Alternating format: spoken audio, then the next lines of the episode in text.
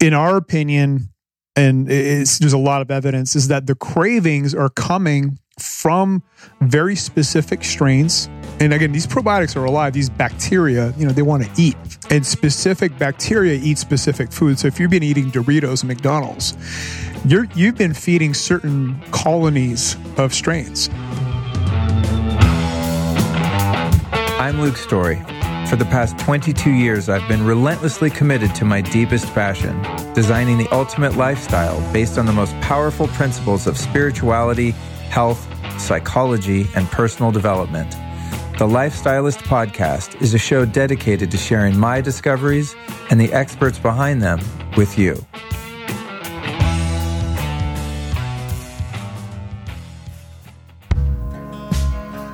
I'd like to share with you two of my favorite things. One is delicious, organic, mold free coffee. The other one is medicinal mushrooms. And you know who makes both of those in one product? Drum roll, please. Of course, our longtime sponsor and my friends at Four Sigmatic.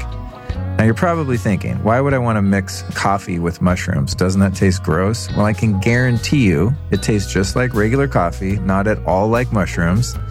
It's also made with 100% organic Arabica coffee beans. It's got no sugar, no carbs, no calories. That means it's, of course, vegan, paleo, sugar free, dairy free, all that good stuff. Although mine's not dairy free because I make mine with ghee or grass fed butter, but you don't have to. You could put some other fat in there or just drink it black if you want to be hardcore. It also has half the caffeine of regular coffee, which is really cool. So you can kind of gauge how much lift off you want. You know what I'm saying? So if it's like later in the day, I'll make a Four Sigmatic mushroom coffee by opening up one of the little packets and I'll just use one. I'll make myself a great little pick me up drink. But if it's a morning and for some reason my sleep sucked or I'm traveling, I might put two to even four packets in either hot or cold water. Sometimes, honestly, when I'm traveling, I'll just like put a couple of those in a bottle of water, shake it up, and just have like, you know, coffee for the sake of its medicine, right? So they're really easy to use and you can take them anywhere and you can really customize your coffee in terms of how strong it is. So I think this product is just absolutely fantastic. I've got a special offer for you. You can get 15% off your Four Sigmatic order by going to foursigmatic.com slash Luke Story. That's F O U R S I G M A T I C, foursigmatic.com slash Luke Story and get 15% off your order. And a really good place to start is their amazing coffee.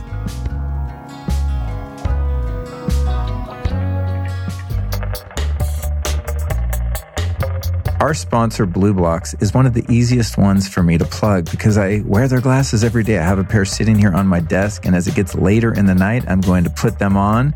This would be the amber colored glasses to assist in producing melatonin, getting me ready to wind down, get super chill, get a good night's sleep. But when I'm working here during the day behind glass, because guess what? Windows make fake light, like non native blue light. I'll wear the yellow ones or working on a computer or a phone. I'll even wear the clear ones that just block the really gnarly, narrow spectrum of blue light that our devices make. So everyone's learning now that the light in our environment is really important and BLUblox makes it super easy for me to manipulate that light to be more healthy. What's really cool is they have non prescription, prescription, and readers with free worldwide shipping. And they also have an epic service where you can send in your own frames, which is awesome. So you could get some old sunglasses that you still like the frames of and turn them magically into blue blockers. So go to blublox.com. That's B L U B L O X. Use the code lifestylist and save 15% off. And while you're protecting your eyes and your sleep, you might as well pick up a Remedy sleep mask while you're there. It's a really cool sleep mask that's 100% blackout, has zero eye pressure, and complete darkness, also with worldwide shipping. So if you're going to protect your sleep with the blue blockers, you might as well get the eye masks too. They're really great for travel because, you know, when you go to hotels, no matter how hard you try, there's always some damn light that snakes through. And I hate that. So I love the Remedy Sleep Mask for that. So again, go to blublox.com. That's B L U B L O X, blublox.com. Enter the code LIFESTYLIST at checkout and save 15%. Today's your lucky day because in this episode, we're going to teach you how to fix your digestion. That's right. If you know anything about health at all, you know health begins in the gut, including your mental health, by the way, you nuts. Uh, so we're going to talk to two of the biggest experts on gut health in the world, and that would be Wade Lightheart and Matt Gallant from BiOptimizers. But before we get into this amazing interview, I want to invite you to join my newsletter. Why would you want to get on another newsletter? Well, because mine is awesome and I never spam you. What you're going to get is an email from me every Tuesday, complete with time stamped show notes, every single link we talk about in each episode, and a link to the full transcript of every conversation. It's pretty awesome. Me and my team have really stepped up our game in 2020 to make the show notes very robust and thorough. To get on this amazing newsletter list, here's what you do go to lukestory.com forward slash newsletter. That's lukestory.com forward slash newsletter. If you want to get fancy pants and just shoot me a text, that's even easier if you have a US phone. So open your text app right now. Go ahead. I'm waiting. Dun, dun, dun, waiting, waiting. You got it open? All right, here's what you do. Text this number 44222. That's 44222. And in the body of the text, just put the word lifestylist, all one word. It's that easy. And you're going to be on my email list every Tuesday. I'm going to say, hey, what's up? Here's today's episode. Here's all the show notes. Here's the audio link, the video link, and we're done. You're going to love it. I promise. And guess what? If you don't, there's this magic little button that I'm very fond of uh, called unsubscribe, and you're done. You're gone forever. You will never hear from me ever again. That's what's up. But seriously, lukestory.com forward slash newsletter. In this conversation with, uh, with these amazing guys, we go over the results of some of my recent gut biome labs, and I get some very shocking truths about my situation and then some really great advice on how to fix it. But, you know, being the health advocate that I am, I mean, I'm pretty committed. I was actually kind of shocked to find out that uh, in ways my gut is kind of jacked up. And it's not all about me, but it informs you about some of the things you might look for when you go get your gut biome testing done. And uh, I'll just say to get that testing done, um, you have to have a pretty uh, strong stomach because it involves FedExing your poop across the country. And uh, it's not pretty, but the results are amazing. And if you talk to a couple experts like these guys, you can find out what's going on inside you and you can fix it. Here's a few of the things we talk about. This is a very in-depth episode, so I'm going to rattle off a few of these, but just know there's there's actually even way more. So make sure you listen uh, through the end. We talk about the role of different enzymes in digestion, how systemic enzymes differ from digestive enzymes, the power of serrapeptase for removing scar tissue in your body, rectal enzyme implants and why they work best. I know, right? But it's true. The secret of making protein smoothies build even more muscle, the hidden causes of heartburn, hiatal hernias and how to fix them, how HCl or hydrochloric acid kills sushi parasites, and how to use baking soda to determine what your HCl level is. And the one probiotic that cures food poisoning in just 30 minutes. Spore based probiotics versus other types what makes some probiotics live and some die when you eat them, how to get rid of fungal and bacterial infections, the power of rectal ozone, something I've been using a lot during this current uh, viral pandemic, what causes leaky gut and the fastest way to fix it.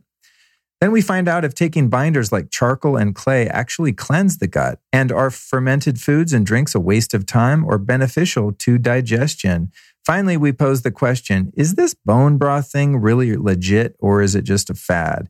And whether or not colonics are good for you. And if so, what is the best type? So, as you can see, we cover a lot in this episode. I was super stoked to sit down with these guys. They're a lot of fun and just extremely knowledgeable. I'm guessing that by the end of this conversation, you're going to want to check out some of their products. Their company, again, is called BiOptimizers.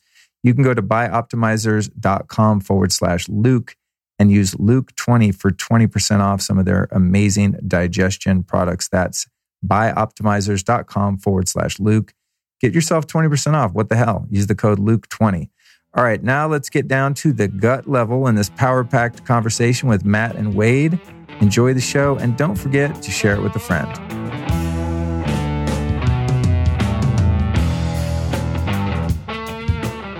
All right, dudes, welcome to the show. Great, Great to, be, to be here. here here with Wade and Matt. Let's do this. We've been working on this recording for a while now. Where do you, you guys live in Canada? Well, I'm uh, in Vancouver for a grand total of two more weeks, and I will be moving down to Venice Beach, California. Oh, Just you and all, the house today. dude, nice, good for you. You and all the other wellness people. I'm the only holdout that still lives in the Hollywood area. You've transcended to the mountain where we have to come up to see you. I have. This is this is like a Himalayan cave up here. yeah. If we have time, I'll show you the Zen Den. That's my real like man oh, cave up I'm there. excited about that. Yeah, that's where I have the biocharger and the sauna and the Joovv and all the all Beautiful. the I things. love you it. know, I love it. I spent a lot more time up there. So, um, Um, yeah, I'm Canadian, but I escaped the cold and the taxes and moved to Panama 15 years ago. are you serious? Yeah. You live in Panama? Mhm. Word. Yeah, I actually just celebrated my 15th year anniversary a couple days ago. Expat vibes. hmm And you got the hookup on the uh, on the cultured uh, stem cells down there too. That's it. Have That's the you ever done it? I haven't uh, gone to see them yet. Um, no. So There's the the guy from what I understand. I it's forget the, his name. It's the place. They do a lot of stuff there that legally they can't do in other countries. yeah. So if you got serious medical issues, like I know they have heart protocol stuff like that, it's probably the best place to go. If you're looking more for joints or IVs, then you have a lot more options. Yeah. Cool. Good stuff. I didn't realize that. Well, I'm glad we caught you guys uh, stateside here. And we're going to jump right in and stay super focused. So tell me how you guys get into uh, digestion in the first place. Yeah, well, uh, you know, it's always trying to solve a problem. So I, I competed at the Mr. Universe contest, and at the time I was trying to adapt the meat eater's mentality in a bodybuilding performance diet to compete at the Mr. Universe on a plant based diet without drugs. And that's a very tall order. And no one was doing this. This is back in 2003. So there was no plant based performance guys or any of that stuff starting to change now. And I was trying to, we were kind of figuring it out. And after the Mr. Universe contest, I gained 42 pounds of fat and water in 11 weeks. I literally, you know, I was able to kind of do the performance protocol at the expense of my health. And Matt will kind of talk about how we've kind of reframed of how to, what is, what is the optimized or biologically optimized person. But I uh, had an opportunity to meet a doctor, Michael O'Brien, and he was a phenomenal person. I mean, he was in his 70s and he was just so vibrant. He had so much energy and he could look right through. And, and I went to him, I said, I don't understand. I said, look, I've got Spartan discipline. I'm doing everything I'm supposed to do. I've went to the what I call the cosmetic idea of which is really what bodybuilding is. It's creating the external cosmetic perfect level of perfection. And I said, and I'm a physical wreck. Uh, you know what happened? And he said to me, Wade, you've learned to build the body from the outside in, but you haven't learned how to build the body from the inside out. And what you've been doing has wrecked your digestion. Most people, it's, you know, later on, but I just got there faster because I was pushing so hard. And I said, well, what do I need to do? And he says, you need to completely rebuild your digestive system. And in order to do that, I was going to have to take what I call therapeutic dosages of enzymes and probiotics and minerals and all these sort of different things. And um, I did it, and it and it transformed my life. It worked, and not only that, I was able to take that and expand upon it. And, and Matt and I uh, mentored under him, and went. I remember we went to their lectures, and we are just like, we we have to do this. This is kind of our our dharma, and uh, we got started in that, and and haven't looked back since 2004. And one, one of the most useful frameworks that he gave us, which to us we're, we're still using, is that the workers in the body are the enzymes and the probiotics. So all these materials, whether it's amino acids, fatty acids, glucose, vitamins, and minerals, they're the building blocks. And you, you know, just share this metaphor. If you imagine you, you're building a home, you got the finest materials in the world, but there's nobody to put it together. Nothing's happening. You know, enzymes do 25,000 different things in the body. So if you're not producing enough enzymes and you don't have enough of the right gut flora, then you, you, you're not able to disassemble and reassemble amino acids in the body. Because, you know, if you think about you know the 7000 peptides that activate all these different functions in our bodies these are just amino acids that your body is, is combining but if you eating the, the the best protein source in the world if you can't break that down it, it's it's actually becomes a toxin which we can talk about later Oh, you know what's not on my list that I want to ask you guys? Let me just ask you right now because I don't have my pen uh, to, to do it for later. Do you think that uh, paying attention to food combining is legit? the second guy asked us that today Yeah, Because I, I don't I don't know if it's like a a nocebo thing where mm. I got that belief system in my subconscious. And then when I eat certain foods together, it wrecks my gut and I have heartburn and all these problems. Uh, but I know some people that can eat like, you know, bacon and eggs and then drink a big orange juice on top of it in the morning and they're rocking and feel great. If mm. I mix any kind of sugar or fruit, if I eat that after I eat carbs or protein or fat, it wrecks me. And so I don't know if that's because I believe that, you know what I'm saying? Mm-hmm. And it's like my body's going, oh, we're just following what you believe to be true, or if that is is that a thing? Because different foods digest at different rates of speed, right? Like obviously, if you have some ice cream, that's going to run through you, or a peach faster than a big old ribeye is. What what are your take on uh, on mixing, you know, carbs, proteins, fats, sugars, et cetera, together? Well, I've I've thought about this a lot, um, particularly because it's you know you really get into diet and food, even you know my background from the bodybuilding and nutrition. And, and if you look at nature, nature combines proteins, fats, and carbohydrates in almost every single food that it makes in different ratios. The, the challenge that we're facing today is we set a definition of food which is very incomplete and there was consequences to that on mass because you have to understand it's not just about what's happening and so i'm going to go macro first and then we're going to go micro the macro situation is starvation and calorie insufficiency was a major problem up until 60, 70 years ago in industrialized worlds. We went to monoculture production and we went to um, massive food distribution. And the advantages of that, we solved the caloric and nutrient component of that. But our definition of food did not account for what was the protein content, what was the fatty acid content, what was the phytonutrient content, what was the enzyme content, what were the probiotics that were naturally occurring that most of that stuff was washed out. And so what happens is your food that you're eating today, for most people, is nothing like any of our ancestors have eaten, uh, you know, outside of two gen- the last couple of generations. And so what happens, and then you add on to all the chemicalization and industrialization and civilization components that we're we're adding all these other elements that interfere the natural conversion pathways of converting your food into what I call electrons. I mean, if you're talking from an energy pathway, we're all living on uh, electrons.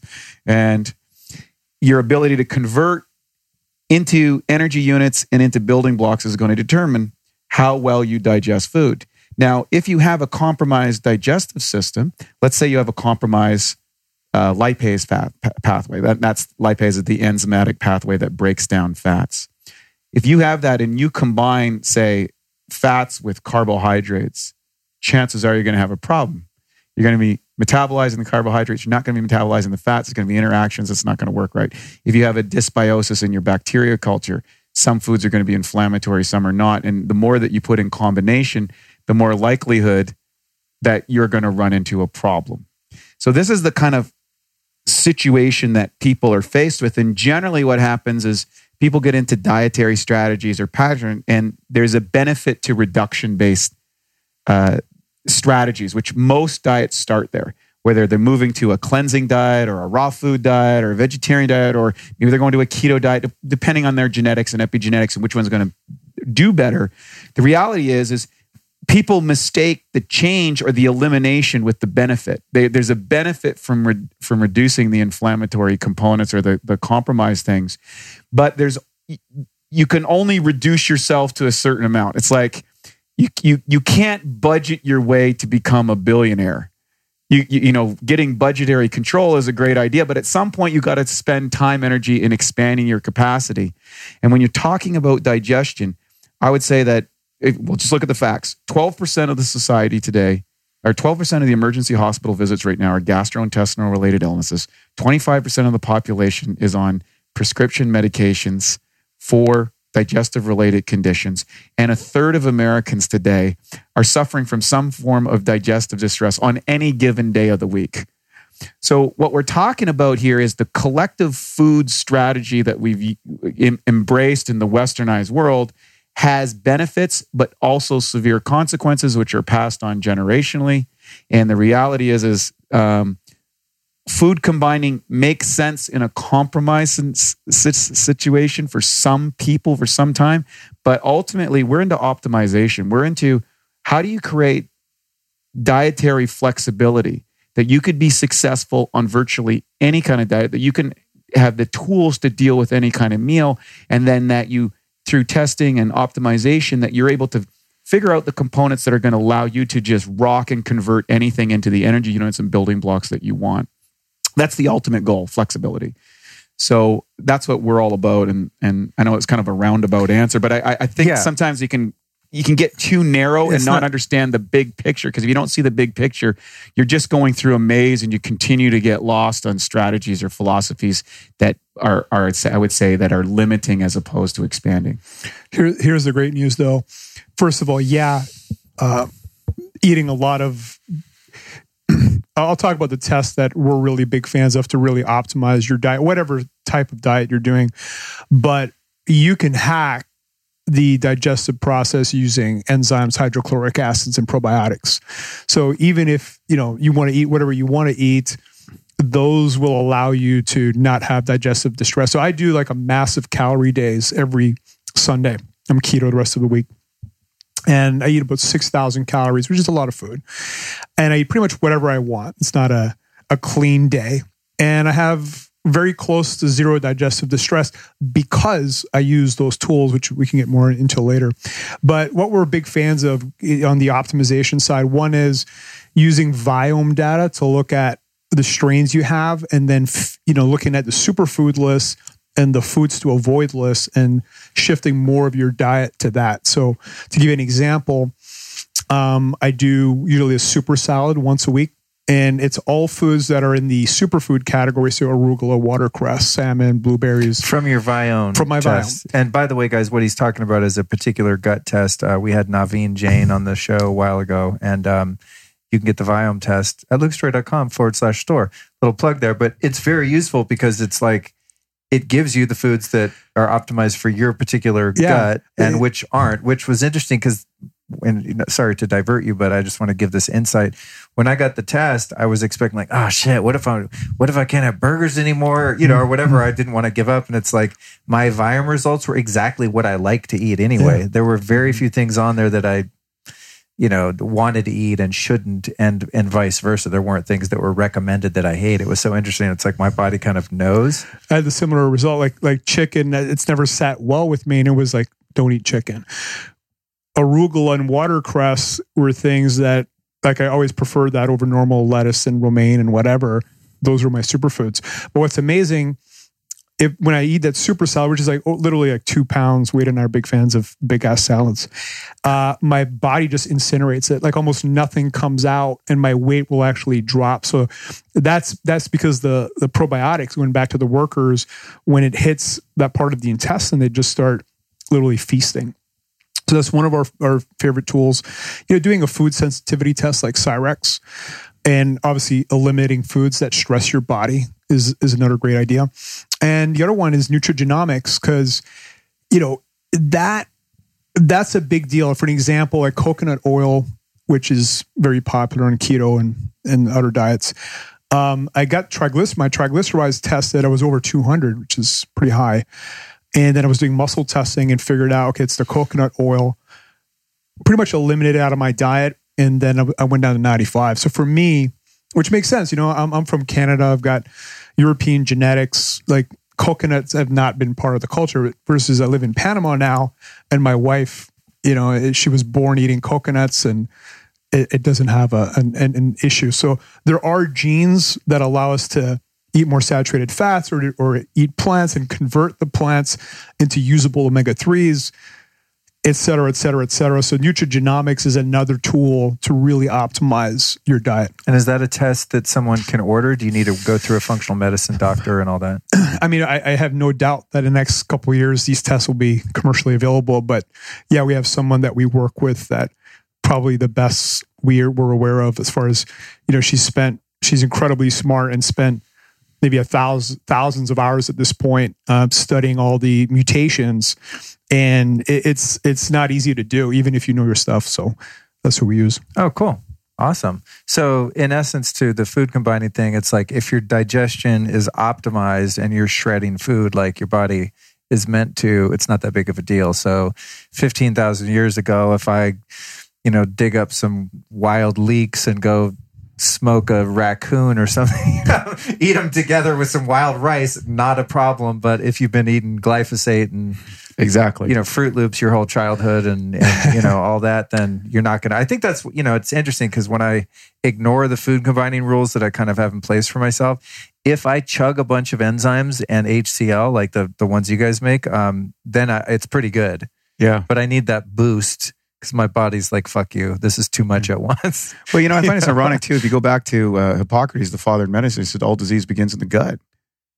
Right. You know, 2,500 years. How he knew that information, I'm not sure well, exactly. probably looking at the people around him and probably noticing some gut challenges back then. yeah. Well, that's, you know, it's interesting also the let food be thy medicine and mm-hmm. medicine be thy food thing. But as I've heard you guys say on other interviews that I've heard you on, uh, it's not about the food you're eating, it's what you actually assimilate.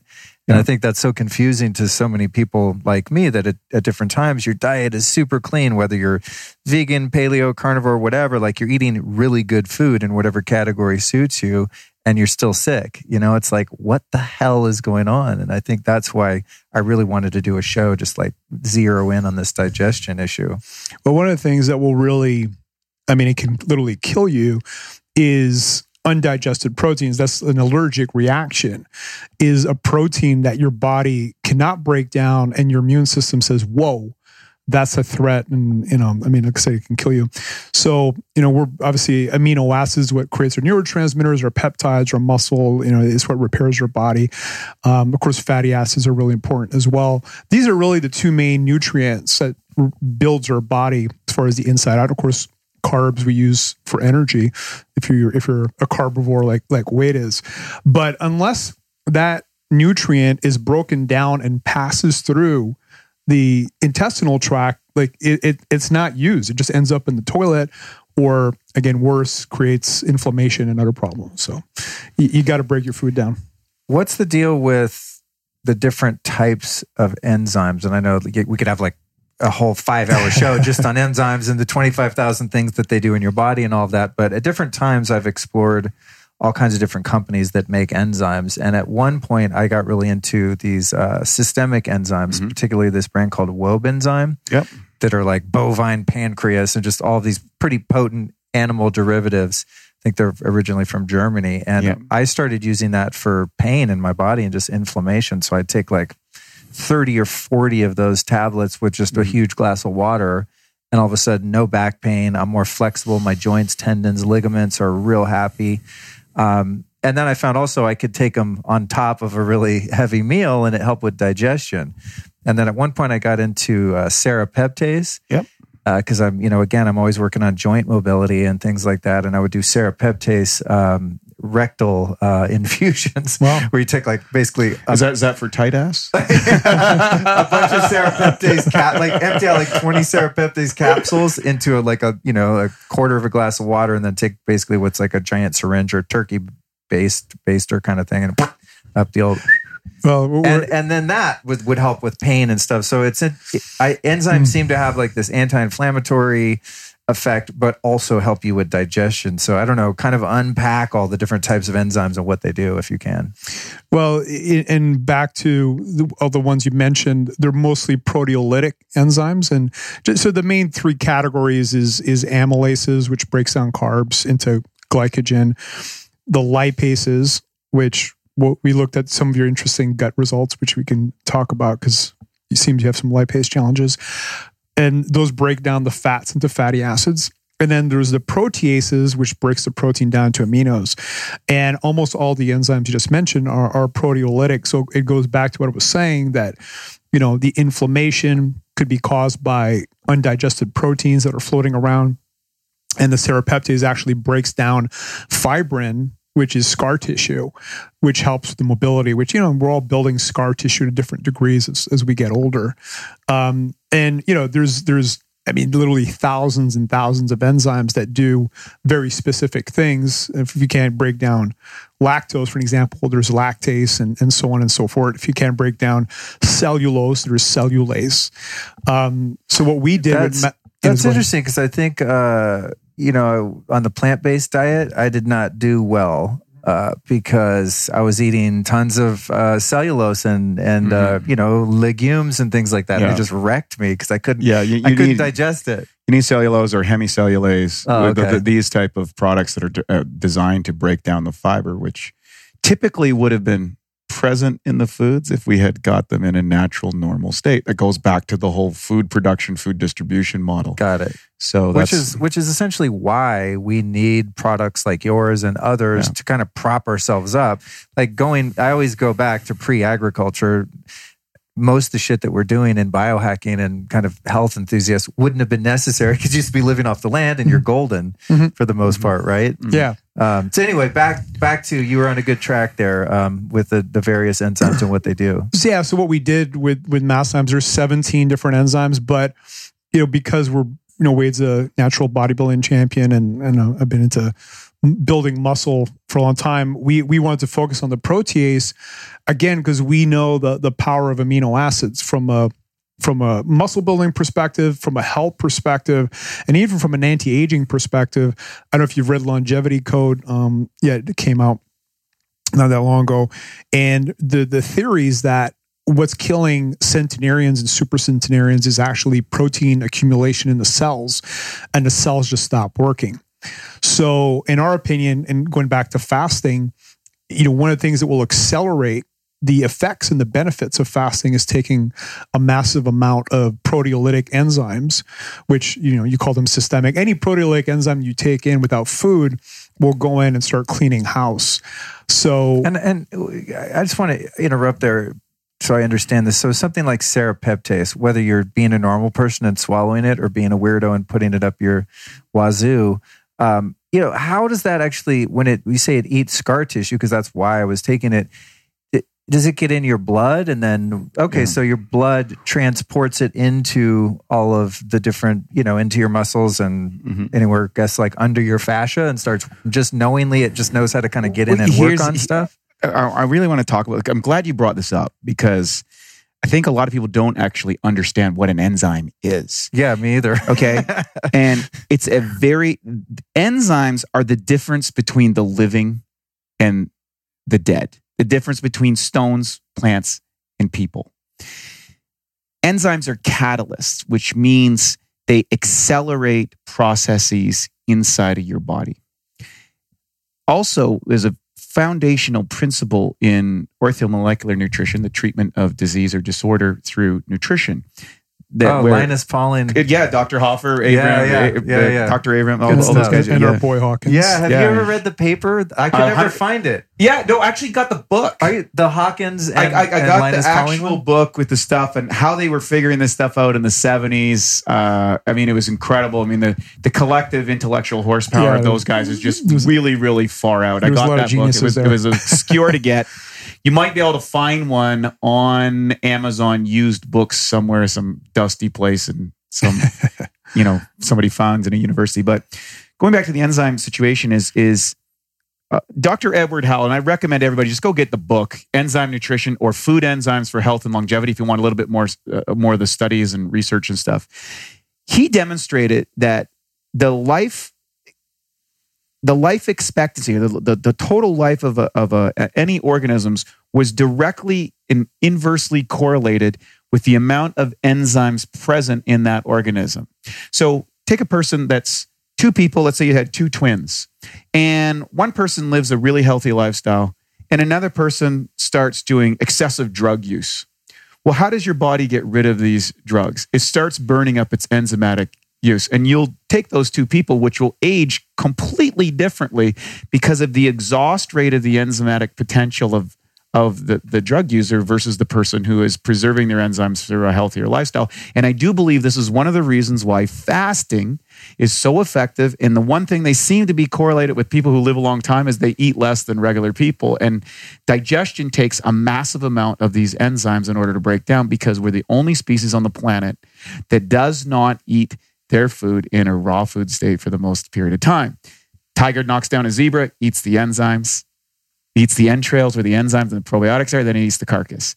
A horse or a cow will go out and find the, the, the most, like, try and get all the sprouts, which is the most enzymatically rich stuff. A bear will eat blueberries raw, it'll eat salmon raw.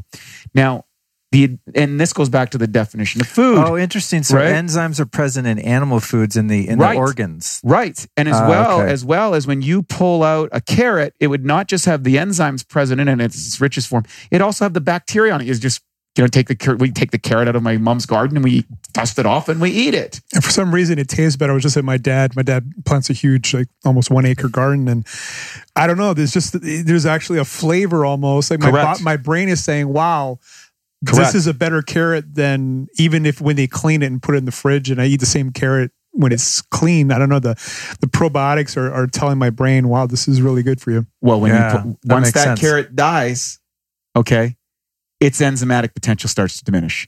If a seal is being eaten by a killer whale, there's a there's an enzyme present in all living beings called cathepsin that's released once that seal decides that it starts to break down. Now, the whale gets all the enzyme potential of that seal, just like the horse gets the enzyme potential. So there's a replenishment, and that's part of the definition of food. We've stripped away the enzymes because what happens when you radiate food, it has a longer shelf life. And shelf life is important for the food distribution component. When you add mineral or I mean, mineral deficient soils and you add nitrogen fertilizers and things like chemical fertilizers, you grow food that diminishes the protein content because the protein is now being converted into enzymes in order to sustain that particular species of food. And over time, you know, in 1900, US Congress had wheat that was, you know, 90% protein and now it's less than 7%. In fact, other countries oftentimes will refuse American wheat products because of the nutrient is not the same quality as if you get food. And then everybody's gone to Italy and eaten all this pasta and said, I don't have the same thing as I have when I'm here.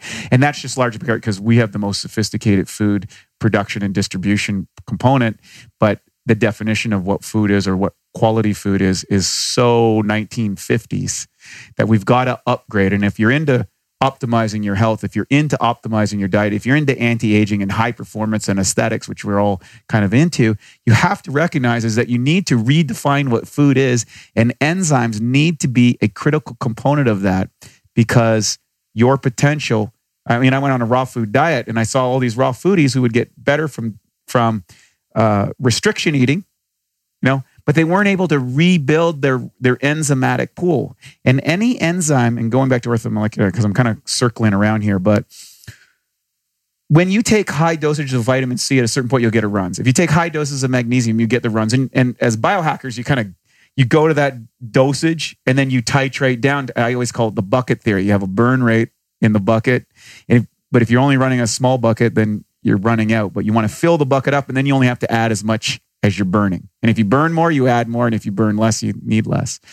And so this whole enzyme thing is so powerful and so transformative for people they understand of optimizing their diet because that is literally the catalyst that is going to allow you to convert it. And then inside the body, if you don't use the enzymes for digestion, guess what? You don't get the runs. I've taken up to a thousand capsules a day to see if I could break the GI barrier and never did.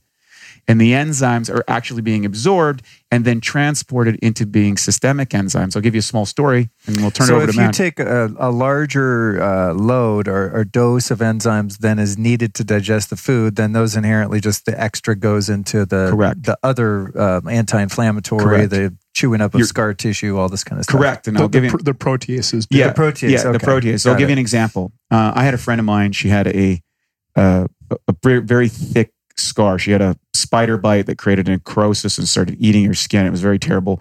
And she ended up with this giant scar. It was about three inches long and probably a half inch thick. And she was someone that did silks and you know all that acrobatic stuff. And it gotten so bad that she wasn't able to get shoulder rotation. And so normally people take something like serrapeptase, which is a great product and stuff. I said, I don't, let's, this is an interesting experiment. Let's, let's start giving you Masszymes on an empty stomach. So we'd give her five enzymes, and within 15 minutes, the scar would get red and start to itch. And I'm like, this is fascinating. So we did, we did this two times a day uh, over the period of nine months. And she was taking digestive or digestive enzymes well. But the, the, particularly when we were taking on an empty stomach, we'd see this response. Now, obviously, she, she was very responsive. And in nine months, the scar completely went flat. The coloration returned to the normalness of her skin so much that her three year old daughter, she was holding her three year old daughter, and her three year old daughter goes, Mommy, your scar's gone. And that was proof in the real world that I got to watch of the effects of proteolytic, high quality proteolytic enzymes, which are generally used for digestion, be converted into a systemic enzyme, therefore providing um, benefits outside of that. And of course, now the research shows about recovery factors and the healing of contusions and the acceleration of healing when people are supplementing with uh, high quality cultured enzymes. And so there's different types of enzymes. Yeah. Plant-based enzymes, animal-based enzymes, uh, food-based enzymes, and then there's cultured enzymes. And cultured enzymes are going to be anywhere from 100 to 1,000 times more potent than a regular enzyme. And that's why there's such a disparity between, uh, you know, you'll go to Whole Foods and you'll see one set of enzymes that's 10 bucks and another one that's 100. And it says amylase, protease, and lipase. Well, what's the difference? And it's because a lot of companies are taking advantage that the consumer is not sophisticated under, to understand what is a quality product is going to get the job done because there's nothing more expensive than a product that doesn't work. And that's why I think some people said, I've tried enzyme and didn't feel anything. Well, what enzyme did you try? How did you use it? And what's your current goals? It's always a determining factor. If that type of enzyme uh, that we were just talking about is breaking down proteins and then allowing you to extract uh, amino acids from the protein, which is kind of the whole point of eating protein, right? Yeah, absolutely. I mean, how, how do enzymes play into minerals? You know, I find it fascinating how, you know, well, we have a plant in the room. So which doesn't get as much sun. I'm sorry, plant. You're going to have to live off the blue light of the studio light. but you have, you know, you have your your microbiome in the soil, right? And then the microbiome. This is my kind of Flintstonian understanding of it. The microbiome is eating rocks, which are minerals, right? And it's making it bioavailable to the plant. And then the plant has this enzymatic process that makes those minerals or electrolytes kind of units of energy, I guess you could say, in a crude way. And please absolutely correct me if I'm wrong on any point of this and then we either eat that plant and then there's enzymes in there to help us assimilate that energy and those minerals or you, an animal eats that and then we eat that animal. Mm-hmm. but we're kind of like we're getting the, the the photonic energy from the sun right? The electrons from the sun that are going into the plant or the animal in whatever order and then we're getting the rocks or minerals and another form of energy coming from the soil how do enzymes play into the mineral part of it? And did I get that process right at all? Yeah.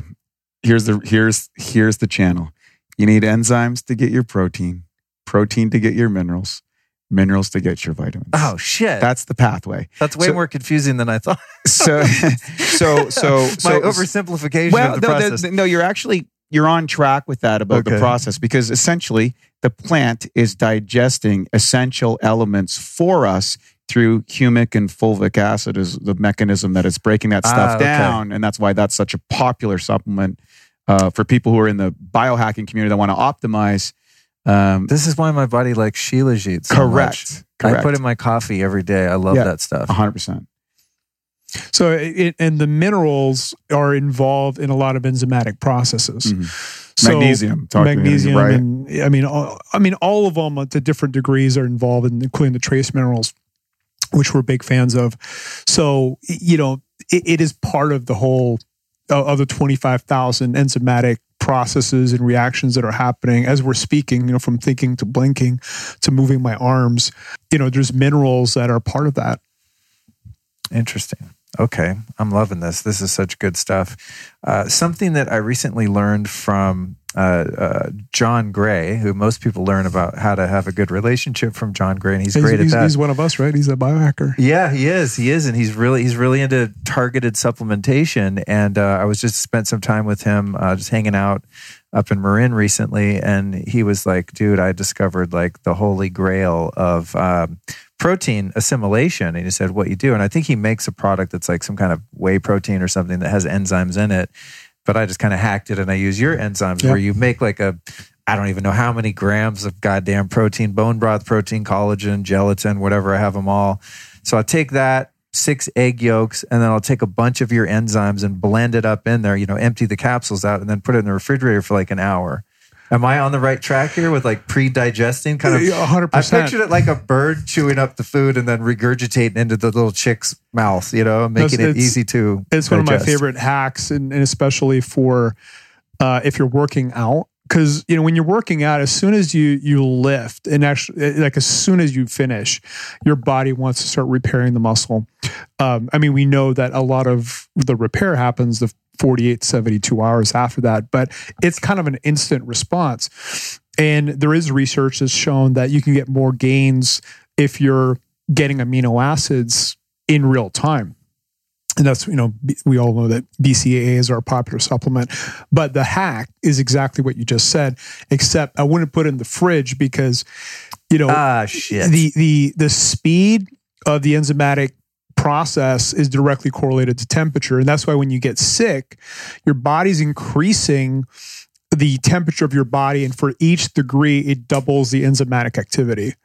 So, it, your, as your body gets sick, you're like, okay, let's increase enzymatic activity to try to, to heal, and that's why your temperature goes up. So, if you pull it out of the fridge, like within within usually 30 minutes, you'll you'll taste the change go from protein to amino acids, which is a very different flavor. I'm yeah, sure you know, it does you know not you know, my little formula does not taste great. So I, I, don't recommend it for anyone that's like wanting a nice vanilla, you know, kind of, it also turns it very watery. Yeah. It's just exactly. like, yeah, it'll get viscous. Yeah. Yeah. It's, it's really interesting. It'll be just like a brown, it looks like, like, it looks like a stout. Yeah. It looks like a pint of stout after I'm done with it, where it was the super creamy, like thick milkshake kind of consistency yeah, when I first blend it. Yeah. You see all these little bubbles and chemical reactions basically. It's, it's interesting. But yeah. why don't you share the experiment we did in Panama um, using that concoction?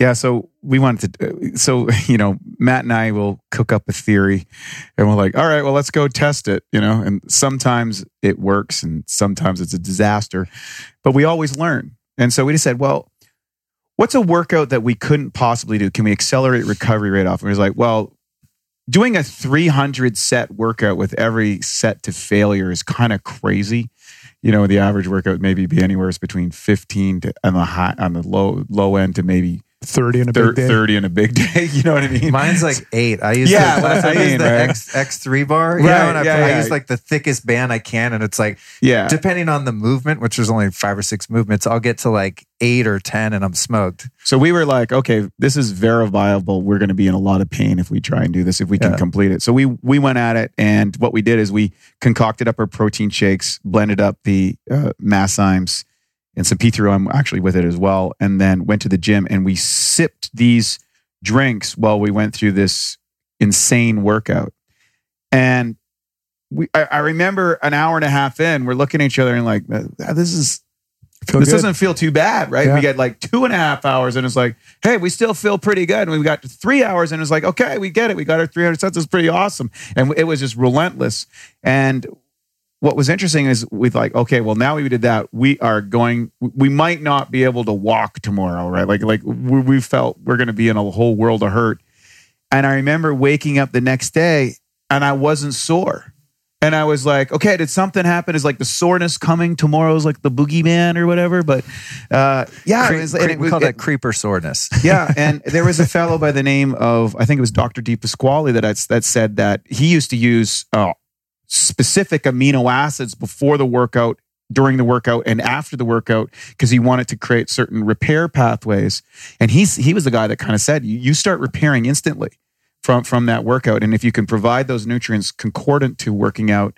Uh, that would work. Now, just si- sipping a protein shake without those probably wouldn't work that well because now you're going to suck on your your your own enzymatic reserves. You need the external enzymes in order to get the the, the lift. But, well, you just but, answered my next question, which would be like, do because I'll also I'll also put extra amino acids in there too, you know, just because why sure, not? Why not? But I never know, like, should I drink that before I go lift or it, during, it, after? It, intro workout, you can start before and keep sipping throughout, so that again, you, you don't want to overload the stomach because you don't have that much blood flow there and it's just going in. So you want to kind of time it as you're sipping through, and by almost the end of it, you, have drank your concoction. So it's, it's a great hack. It really works well. That's cool. I love that. Well, John John Gray, man, you know. Here's here's another hack too for those of you that might only have access to cheap cuts of meat.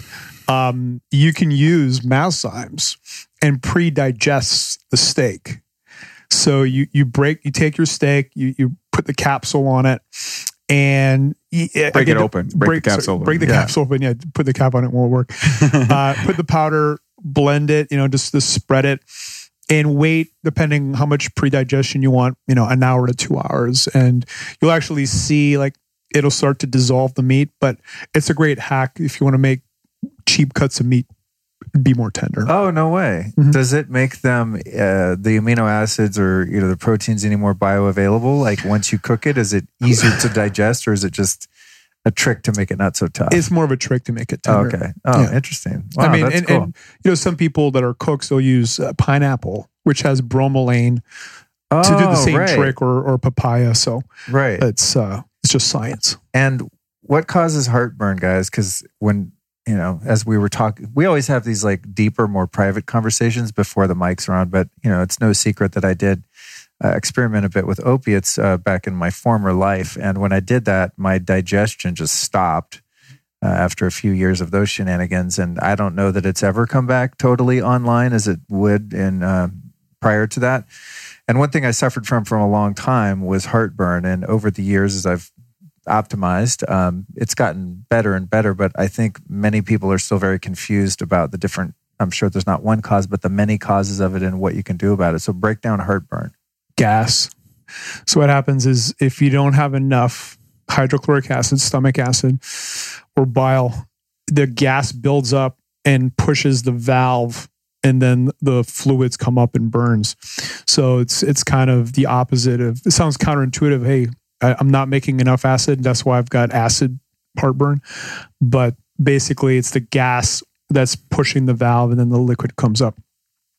So wait, you can maybe wait you can cover the five stages of digestion because it's such a great framework to understand all each part Oh, of it. Oh, cool. Let's do that. Yeah. Okay. So remember that it's a single canal from your mou- mouth to your anus. And whatever dietary program that you're following, people assume that if they eat something, it's going to go into your body. But you only get what you can digest, absorb, and utilize. And if you don't do that, and as I gave you the statistics earlier, people are compromised. So the first area of digestion is taste, touch, sense, smell the food. That actually starts to prepare your body goes into a, a, a digestive response inside the body, and Oh, this is the Pavlov dog. yeah, uh, absolutely. The dog, you, they ring the bell and the dogs salivate. And and if you look at Ayurvedic philosophy, they were very into touching and t- tasting their food as a sensory experience. And what's interesting is if you look here in America, almost the most popular foods are finger foods. Pizza, burgers, fries. People eat with their fingers and their hands, which is kind of fascinating because I do believe there is they're uh, they're setting up their nervous system and they're preparing themselves to absorb the food and it's part of the joy of that is to, it's a it's a much more richer sensory experience so that's the first component Dude, you just remind I know you have this down, so I'm going to do this, but you just reminded me of being in India and I had to learn the culture there. And um, oftentimes in the more rural areas, people eat with their hands, but you also um, you use I forget if it's the left or right hand you use to like clean yourself up after you yeah you go to Yeah. the bathroom. that's why they do the namaste right Yeah. So it's, you know, you you got to be careful which hand you're eating with. But I thought that was so fascinating when I went to India. I was like, wow, these what are these people cretins? But it's just like culturally in the more rural areas, people are just sitting there like scooping up their food without utensils. Very interesting practice. So Yeah, yeah. carry on to stage two. Yeah. So then the food, as you masticate it, which is a fancy name for chewing, the food goes down the esophagus and into the what's called the upper cardiac portion of the stomach. Now, a lot of people believe that there's like a big bowl of acid sitting there waiting to break down your foods. No, that doesn't happen. 30 to 60 minutes before the hydrochloric acid comes in. Now, in that first that time frame, that 36 minutes, the enzymes naturally present in the food are going to start activating in the high temperature in the in the, that environment. And if they're not present, it doesn't happen, and certain key amino acids don't get cleaved and end up uh, ended up as undigested proteins in your intestinal tract because that that critical stage is, is is important. When the next phase is the hydrochloric acid starts to come in. And this is where the magic starts to happen. Hydrochloric acids, it's first and foremost is there to disinfect against pathogens, parasites, bacteria, viruses, things like that. That high acidic environment is designed to kill. It's a big part of our immune system. Average 40 year old, less than 30% of the hydrochloric acid production. It's why a lot of people say, Hey, I used to be able to eat pizza and beer when I'm 20. Now I'm 40 and I have pizza and beer. And I'm like, Oh, I have one piece and I'm bloated. I feel like crap for two days. That's oftentimes hydrochloric acid issue, Yeah, and um, or they're getting sick all the time. uh, another friend of mine who's also in recovery. He's 35, he he can. I don't think he's producing any stomach acid. Like, you know, he just gets crazy heartburn unless he's taking hydrochloric acid. So, yeah, it depends. Obviously, the li- lifestyle they can just compromise some of our systems sometimes. So I'm not surprised by what you were sharing. Yeah. Yeah. So, so as the hydrochloric acid starts to come in, uh, the, the second thing is it starts changing the pH of that mixture. And why that's so important is because different proteases will start to cleave and break from proteins into amino acids at different pH levels. And so the big three in proteases is 6.0, 4.5, and 3.0, which is a correlation to a band that they work with. So the 3.0 would go down to about uh, just about 1.5, and the 6 would go up to about 8 uh, in regards to its ability. And that's a logarithmic scale. So it's, you know, hydrochloric acid is extremely acidic, and your body needs it to break these things down and to kill these pathogens. So that mixture is going to work and start mixing around. And when it's kind of in its optimal state, it's going to transit out of the intestinal tract. And this is where, if someone has mineral deficiencies, where they'll run into trouble because they don't have the what's, uh, bicarbonate buffers, which is a fancy name for alkaline minerals that's going to buffer that acid coming out before it goes in the intestinal tract. If you don't have that, what happens is you start getting burn holes in your intestines, and that's where you get the ulcers, colitis ulcers, and you know duodenal ulcers, and all these sort of things because something's disrupted in that system. You know, Do you do you think on that note, uh, supplementing with bicarbonate minerals or electrolytes is helpful generally? I'm I'm a big fan of this uh, magnesium bicarbonate. I put it in most of my water. It wasn't in y'all's water, but usually I'll kind of dilute a bit in my drinking water. We're we're major fans of supplementing with all of the minerals, uh, particularly trace minerals as well. Uh, magnesium is a great uh, alkaline. mineral. I, I think everybody needs to be on massive amounts of magnesium. It's probably one of the I call it the master mineral. Do you guys have a, a, a brand of trace minerals that you like that you can actually assimilate? Which I know is a Primergen V, Primergen M, which is Yeah. Made by us. Oh, you um, guys do that? Yeah. Yeah. Oh, I didn't We know need- that. Yeah, yeah. Oh shit, man! I'm behind the times. I'm rocking. I'll send you some. You can play oh, great! Thank you. Okay, Yeah, and they're in the liquid fulvic humic acid Dude. base. And uh, you, you do get a big lift. I mean, you can put that in your coffees, your teas, and is that a new uh, Yeah. product? you You know, it's guys actually one of our oldest. Really? Yeah, it's one of Oh, our that's oldest weird. I don't ones, know yeah. how I missed that because I ordered a bunch of stuff off your site and I thought I got one of everything or Yeah. more than one. Um, interesting. But i- is it not true? And, and hold your thought on the five stages because I, I want to wrap that up. But um, is it not true that most mineral supplements that we get aren't actually, uh, you know, digestible? They're not bioavailable Yeah. to The- us. They're, the, they're the still in like pill. It's like five percent is the the right estimated. because it's like ground up rocks, That is basically. compressed, com- compressed, grounded rocks that end up in the sewer. We actually wrote about that uh, 15 years ago when we were producing our bodybuilding because we were kind of like some of the original biohackers as bodybuilders. Um, and we were talking about fulvic acid and minerals and enzymes and probiotics and mind machines and electrocurrent therapy and hot, and cold submission. We, we were kind of in that conversation for you know a long, long, long time. Um, going back to that, I, I do suggest that people can go and get a SpectraCell test. I think it's the best test for looking at micronutrients and mineral deficiencies because you took the three of us, um, each one of us would have a kind of a unique mineral deficiency. Uh, vitamin deficiency or our ability to absorb that. So, for example, let's say the three of us were taking 20 milligrams of zinc. Well, the our ability to absorb those 20 milligrams of zinc is probably going to be quite a bit different. So you might need 40, he might need 20, I might need 80 to get the amount that's going to help our bodies function based on methylation, epigenetics, and these type of things. So you can go really deep. Go ahead. Yeah, and, and well, you, you started the what I wanted to say, which is the epigenetics or genetics. You know, i i- even if we were back to like the golden times of you know you had a, a the perfect garden in your house, there's still mutations to deal with, like genetic mutations. That, for an example, you know, there's the motherfucker gene, which is very like fifty percent, I think, North Americans have uh, MTHFR. Um, and what that means is, you know, you, you, there's a lot of things you just don't methylate. So what Wade is saying is that if if you don't look at that data, um, it's easy to have nutrition deficiencies that even if you are eating the food, it can still be problematic. So it's just another piece of the puzzle. That's why we're so big on on nutrigenomics. cool. Awesome. Is keep rolling on the Right. stages. So so then yeah, I'm, the- I'm, I'm into this. yeah. So the It's- so, so, it's- I think a lot of us don't realize, you know, we we think of our insides and our GI tract as like being part of inside us, but it's Mhm. really outside of you. correct. It's a single have- canal all the way down. It's not in hose. it's like like a you said- pipe. Yeah, It's you a have like a pipe. garden hose that runs through your body, Yeah. and then they're you know it's permeable. Uh, hopefully not more than you want it to be, and then your different organs are able to extract things out of that if these processes are working Correct. optimally. Correct. So now we buffered that acid, and the the food chyme now moves into the intestinal tract, and at that point, that's when your microbiome, the various probiotics inside your body, the good, the bad, and the ugly. So it's ten percent good, ten percent bad, and eighty percent opportunist. That's why oftentimes when people travel, they go to some place, they're subjected to new bacteria or new food or whatever.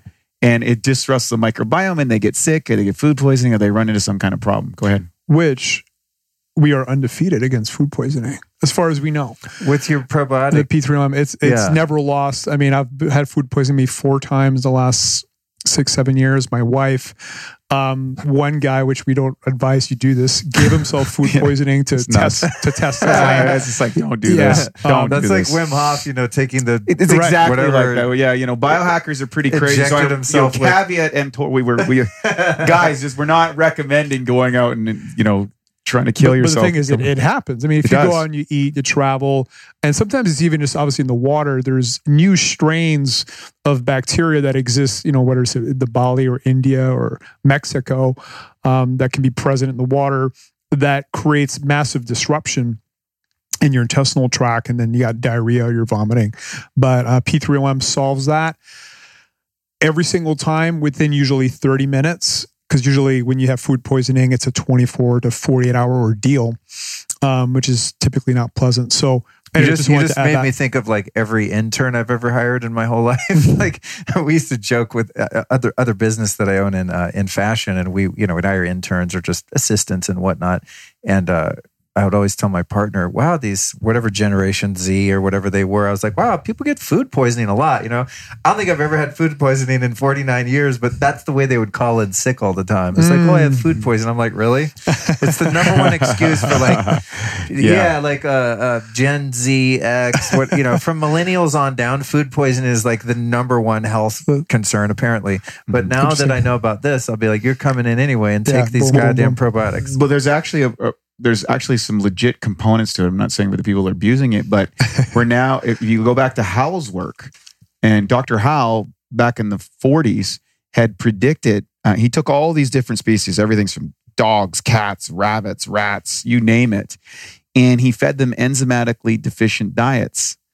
And by third generation, here's what happened: uh, genetic mutations started happening, lots of genetic diseases, inability to procreate and um, strange social interactions, like you know, with mothers eating their young, or all sorts of problem, and or strange sociological behaviors and, and changes in sexual patterns, all kinds of stuff. And he predicted that there would be a massive rise in genetic based diseases in about three generations. So when we're getting to those newer generations, many of those younger people are severely compromised uh, from their digestive health. And if you look at now the I feel sensitive, bad for well, like, you look at the not sensitive, yeah, well, well, I just want to. It's we, we, we, of course you wouldn't know this unless you're kind of Yeah. deep down the rabbit hole of Yeah, yeah. digestion, and we and we've seen thousands and thousands and thousands of our clients and heard their stories, and you know you get into people with. Uh, Autistic conditions or autoimmune disorders, all those can be traced into digestion and, and their food sensitivities come up really well. As, and as you correct them, you you start to see that they have more range and capability of the diet that they can have or the foods that they can absorb, digest, and utilize. But going into that that microbiome, uh, which is a very dynamic environment, and we've had been on this kind of antibacterial kick. Uh, since the advent of you know antibiotics and you know antibiotic food and antibiotic cleaners and antibiotic everything, and we've had this complete obsession. And there's a lot of benefits to that, obviously, uh, which is part of the population explosion. We're all here because of the use of antibiotics, which saved millions and millions of lives. But the overprescription of antibiotics create resistant strains of bacteria. We get mutations in our own bacteria. We can get bacteria overgrowth, This plagues a lot of women, particularly candida issues because of disruption in the microbiome and the foods that are that are feeding the bad guys, and then you get a disproportionate amount of that growth. And so the strategy in order to go in and deal with that is you need to um, number one provide the foods that are going to support your microbiome, right? Number two, you need to beat down the bad guys in a way that, that supports the good guys. Like when you take an antibiotic, you just wipe out everything. You're nuking the place. And the problem is, is if someone has to go through one of those protocols, uh, because you know they got an infection or something. Just do it. Follow the doctor's order. Get that done. But recognize when you come out, your microbiome has been significantly altered, and if you don't replace your your bacteria strains or you don't beat down the survivors, what's going to happen is you're going to be much more susceptible to a variety of uh, of illnesses and and immune system problems and things like that. And you see that the people that are on the kind of the the, the revolving door of antibiotic use are going in and they get every cold and they get every infection and they get every virus and they're continuously sick. And you can totally turn that down by getting your digestion down because that's your body saying, stop eating. I need to recover. I, the food has now become a poison. Even good food is now a poison.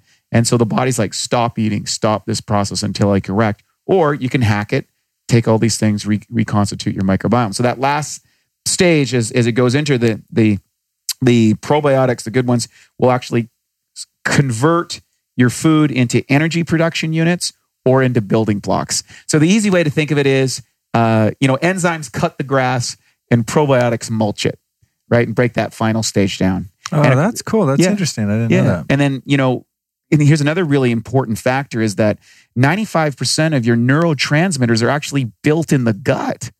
Okay. And if you don't have the bacteria present that are essential to those, uh, the chances of you getting depression or bipolar or all sorts of neurological conditions are, are quite prominent today because people don't have the right bacteria in their body to convert and build the neurotransmitters that make them feel good or feel happy or feel supported or not feel depressed.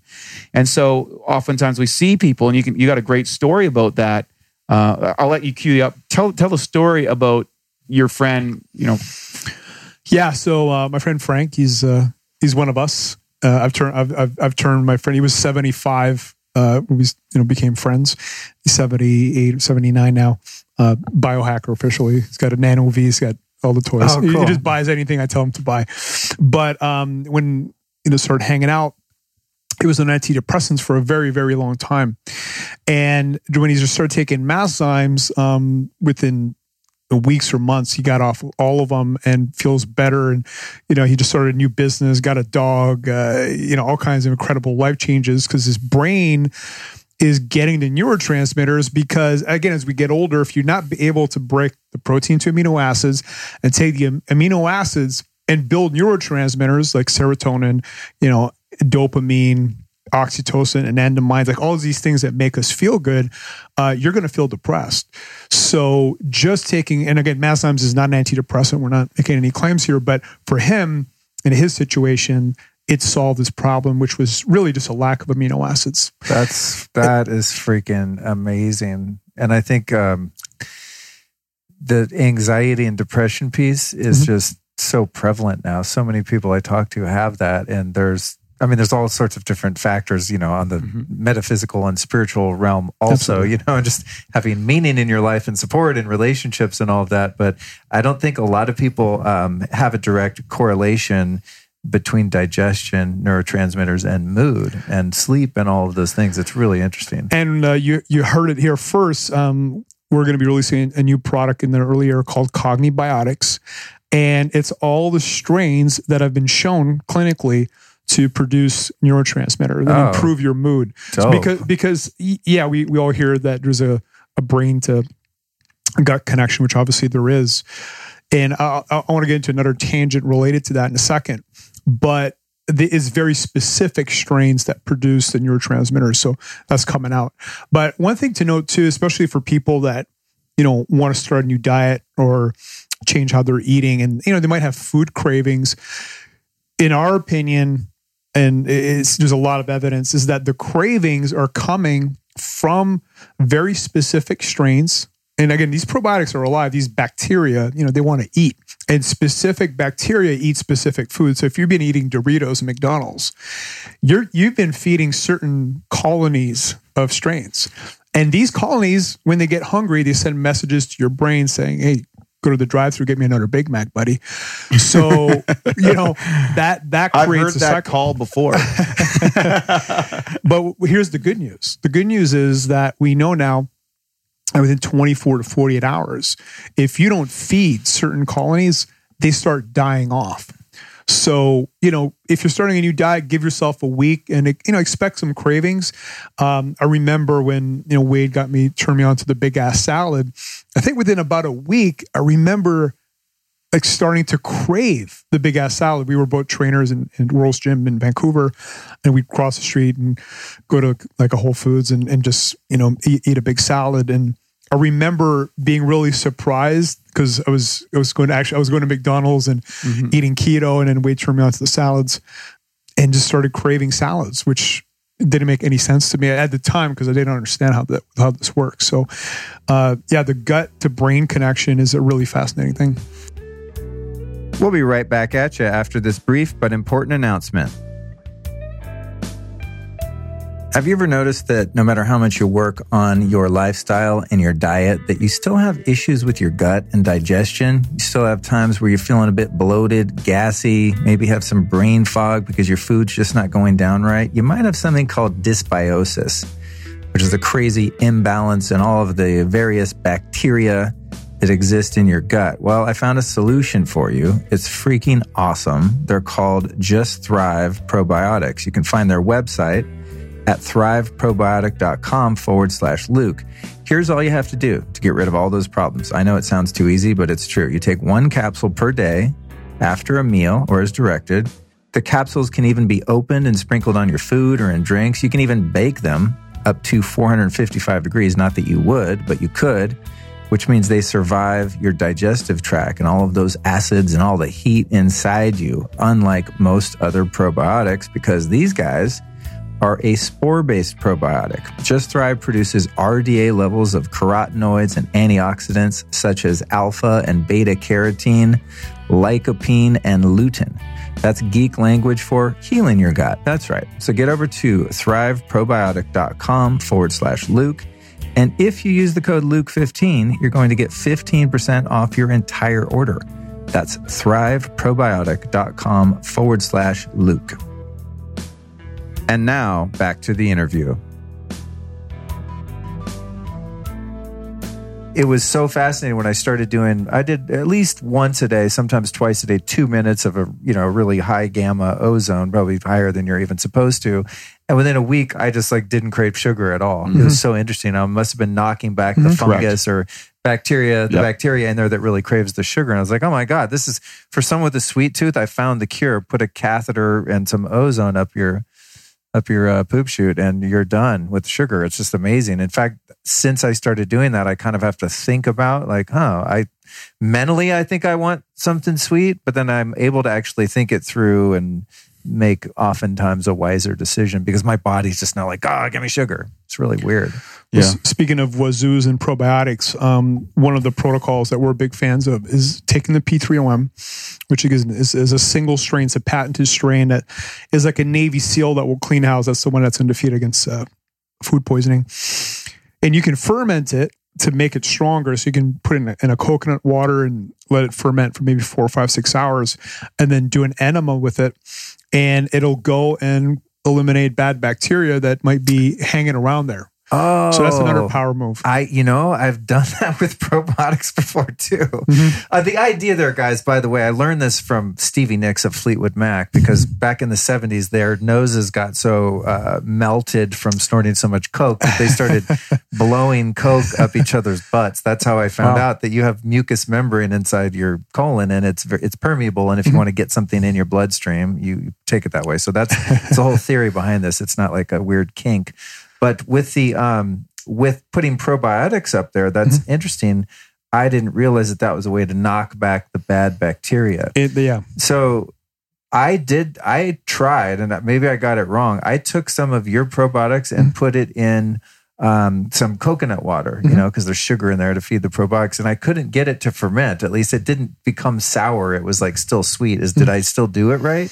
Wait, wait, you should maybe share some of the, the more recent. Like I was uh, trying to make my own kind of coconut kefir. So, there's a couple you know? things that you need to do in order to create. Uh, we've actually got a video. You can kind of go to our site and we actually train it. So Oh, cool. temperature is going to be a big factor. Um, so so it's, it's huge. it's a huge, huge, huge factor. So oftentimes I'll I'll, I'll actually submerge the concoction that I make. So I mix uh, coconut water or coconut meat with coconut water, and if you can get Thai coconuts, it's kind of the best. And you kind of blend it all together. Uh, if you want to accelerate the process, add a bit of honey, and that the the sugars will metabolize much faster. And then what'll happen is you'll get that fermentation faster. And then you can take that if you're not in a warm climate. What you do is you put it in a mason jar, maybe a quarter to a third full. You can go up to a half, depending on how long you want to ferment that mix. Uh, dump all the probiotics in there. The more probiotics you start with the mixture, the faster it's going to ferment. So a lot of people only put a couple in there. I'm like, just So how many capsules? Like 10, 20? I, I think like you that? do better on 10. Uh, Okay. You know, if you want to do 20, you want to ferment it faster, it's just going to give you a starting base much faster. And the honey will accelerate that if you do. And we've got a little video that shows you how to, to make it up properly and blend it. And then you can, if you want to accelerate it again, you can uh, put it into low temperature, like a maybe a, someplace that could heat. So a dehydrator would work. Uh, or you could put it in, uh, I've done it with a cooler and only, only I, I fill it with boiling hot water and then I submerse the mason jar in the heat because you know again every temperature degree you go up you're doubling activity so the difference between something at 70 and something at body temperature is a factor of 30x Wow. and so a lot of people don't like, you know, and that's exponential. It's it's doubling each time, 30 times. So when you look at the growth of that bacteria, it's it's night and day. And I think a lot of people that run into fermentation problems is because of not enough probiotics to start, not enough temperature, and then adding a little sugar Yeah, and, maybe and maybe then not enough sugars. yeah, and uh, you can do that because you're going to vary a lot with coconut water and coconut meat of how much you have, and so that's those well, are when the I things that'll did it, I didn't have the coconut meat in there. A, B, it was just as warm as it is in my house, which this is only maybe a month ago or something, so it wasn't that warm. Mm-hmm. Uh, but maybe that was why. But when if you've done it right, will it not be sweet anymore? Will it have that sort of sour it'll start to go, it'll start to go sour and if you continue the experiment it eventually will get beyond sour and that's when it's not good. So you ferment it up at kind of a nice oh, like a kefir powder or, or like cream. Once it's fermented you kind of taste it and when you get that sour flavor which is really what any uh, yogurt should be it should be kind of sour. They add sugar and berries and stuff to make it sweet but then you take it put it in the fridge at that point because you want to slow down that growth or you want to bring as you bring the temperature back down that means that you're not going to get excessive fermentation where it goes rancid. Got it. and then you just what i do for a lot of people and i think uh, especially if they're dealing with things like candida and stuff like that you can put it also topographically right? You just put it right in the vaginal canal and then and topographically or on the genital area. And then you can also i just eat it by the spoonfuls you know and then you're getting a lot more to start than if you're just doing caps so it's another way you can extend um, you know getting more value out of the caps that you you, you have Dude, and, and, and high the, value. and Thank the you. best colonic I've ever done was the fermentation and putting that in the in the vat and running that through. And then the next day, I had some Im- impacted fecal matter that came out that I've never seen before. So. Oh, trippy. And that was jarred loose perhaps by the, Well, the it was breaking activity. it down. Oh, okay. Yeah. because yeah, you know yeah. again impacted fecal matter is going to be primarily undigested protein so and, and sometimes people will will feel that um, when you start taking Masszymes or p3om there, there's there's a lot of new stuff happening because it's breaking down old things that are impacted in the intestinal tract Back to the heartburn piece. Mhm. It seems counterintuitive then that if you go through Western medicine, that they're going to prescribe something that stops the production of acid, if that's what the problem is, right? Mm-hmm. And so I don't know if we got to like the solution, but essentially we want to be adding more acid. So if someone's suffering from regular heartburn, I think this is what's helped mine is supplementing with HCl with hydrochloric acid, especially with big like, you know, steak, big heavy meals or lots of fat. and it's it's counterintuitive using the natural approach because you'd think oh if i'm if i'm taking acid then it's going to downregulate my own production and i'm going to become dependent on it but Yeah. it seems to me it was like a couple of years there i'm supplementing on a regular basis with hcl and then I, i've really stopped getting heartburn for the most part and then i would actually kind of forget to take hcl like i have your guys's and i just forget because i don't get heartburn anymore a few few key pieces in regard to that. So, a simple test for your listeners to do is take a uh, quarter teaspoon of uh, baking soda, mix it in four ounces of water, and drink it. If you don't burp within five minutes, you're not producing enough hydrochloric acid. Wait simple, what what say that again Yeah, quarter. because that's what i do when i get quarter- heartburn i yeah. take uh, baking soda Yeah, a quarter teaspoon of baking soda, four ounces of water, stir it all up, and drink it. And if you don't burp within five minutes, you have low HCl.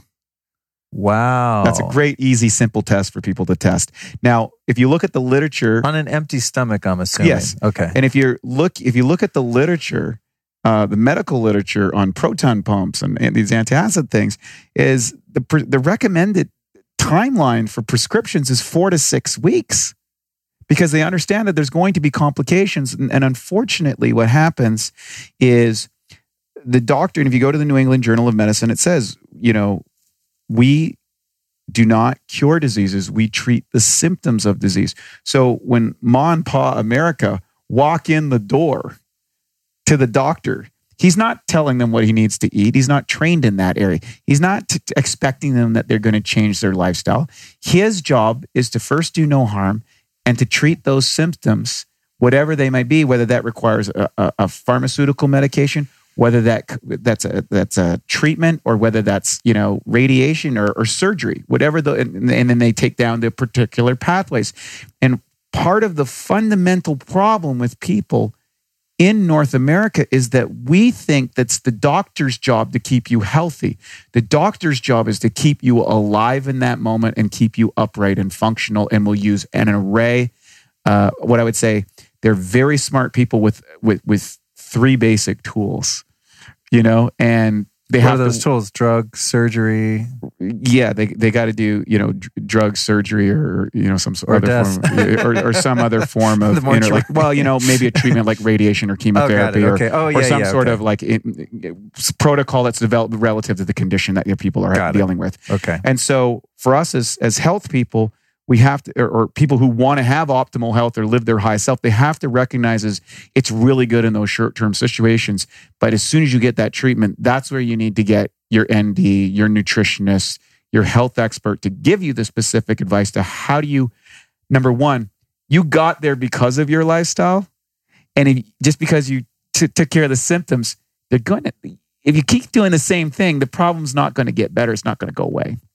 And so that's something to, to make a note of.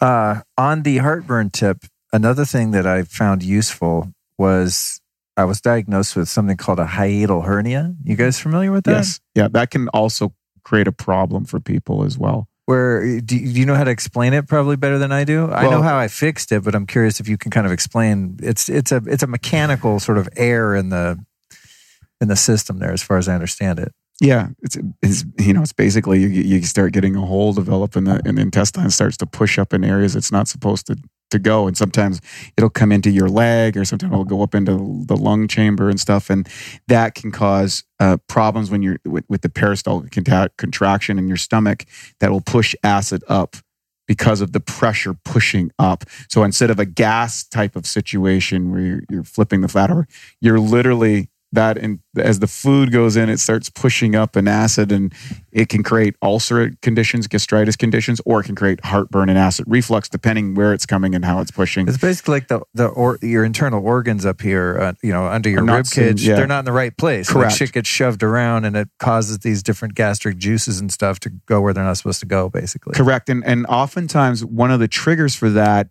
is accidents.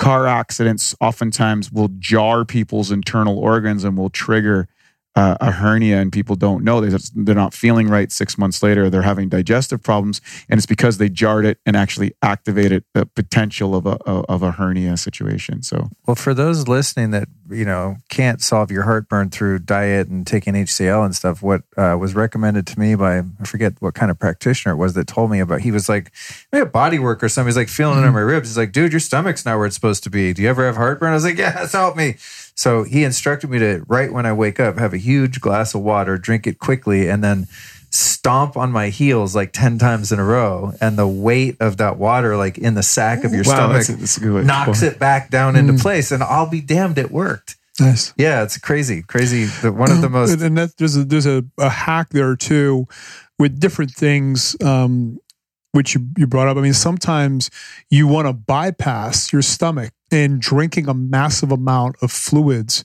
is is one of the hacks because it'll just you know the, the weight of it'll just flow right through. Um, we have a leaky gut solution coming out and that's one of those things you want it in your intestinal tract so you just want to kind of chug the whole thing so that it it, it goes into the intestinal tract and not hangs around the stomach very much. Oh, cool. Um, one thing I did want to talk about uh, leaky gut. That I knew these topics were going to be huge, and we needed four hours, but we're going to do what we we can here. Um, in terms of uh, the gluten issue, I did a show a while back for those listeners. I don't remember the number, but it's Dr. William Davis, and mm-hmm. he's one of the foremost experts on on gluten and the issues with that. And um, I freaking love bread, dude. Like sourdough yeah. baguette. Yeah, we enjoyed some last night. And yeah. salted Delicious. butter, yeah. like that. Oh, yeah. That's my. It's got shit. a little. Have you had it with a little honey? Oh yeah, of course. just, yeah. You know, really great olive oil. You know, I'm just. And, and, for the record, his his mom makes some of the best bread I've ever had. Really? Yeah, she's on. She's undefeated on getting people onto bread. So it's like it's steep. Well, I'm, I'm, you know, and I'm very disappointed that when I do eat gluten, um, especially if it's not organic, which you know, you go to even like an organic restaurant, it's like, is all the flour they're using really organic? Eh, it's debatable. But what I have found is you guys have this enzyme called gluten guardian. And if I ever do just feel it in my heart to have a cheat uh, on the bread or the pizza or whatever, I find that if I take more than you recommend. I forget how many you say to take, but I'll just take like a handful of those things, yeah. 10 or something like that. And I could be psychosomatic or your shit works, but it bothers me, if at all, way less than it would. Now, it's not going to do anything for the glyphosate that could be present in the wheat as it is in much wheat, but it's definitely working on the gluten piece. Well, going back to my 6,000 calorie Sundays, um, yeah, the gluten guardian and the HCL are my go tos on those days. And adding the HCL really, you know, there's there's synergy again. Where you know, there's always synergy when you combine the right things. And combining the HCL with the gluten guardian for me, it gives me pretty close to zero digestive distress despite eating literally three times more than I normally do and not eating clean food. Like I'll eat burgers and pizza on those days. Damn. Yeah. Okay. I like that. And then, you know, I did a show on probiotics before and uncovered a product called Just Thrive, which is one of my sponsors. I love them. It really helped my gut a lot because it's a spore based probiotic. So the theory there is that it doesn't you know, it hatches in your GI tract and so has a much easier time kind of digging in and uh, fortifying you with that. Whereas many of the probiotics on the market uh, don't actually survive mm-hmm. the digestive process, and you're basically just, you know, you're wasting your money. As you said, the most expensive supplement is the one that doesn't work. Mm-hmm. If you could kind of summarize in a brief way, again, for people that maybe didn't hear that episode, you know, what's the deal with like the whole seems like there's a lot of scams and misinformation in the probiotic department at the health food store. You know, it's like they're really expensive. Some are in the refrigerator. I've taken some. I don't think they do anything at all, and they're you know could spend quite a bit of money on them. Yeah. So there's a few ways. There's a few things you want to look at when you're buying probiotics. One is if they're freeze dried. Okay, you pull out all the water, they become dormant, and as soon as the water, the hydration hits them again, they come, they spring back to life. Um, again, certain strains are extremely resilient. So freeze drying is one thing uh, that you don't need to worry, be as paranoid about the refrigeration process. That if they if they don't freeze dry them, then you need to look at the refrigeration process and you know some of the more expensive ones are in that section and then of course if there's any part of the transportation chain that maybe got warm, too warm, then they might be dead. So those are those are certain things to look at. The other big question too is it can, it, can it survive the stomach acid? And Wade, why don't you talk about uh, P3OM and how it's designed? Yeah, the beauty of P3OM is so. I think it's really important to understand that you know Matt's a keto guy, I'm a plant based guy, and we understood there's a wide variance. We're on the two extremes, and you know most you, people you are somewhere between. Killed each other? Yeah, no, no. fisticuffs. well, the thing is, is because we're diet and uh, dietary agnostic. We're about what's optimal, and for him, that's a diet that works really well for me. For him, not something I'm.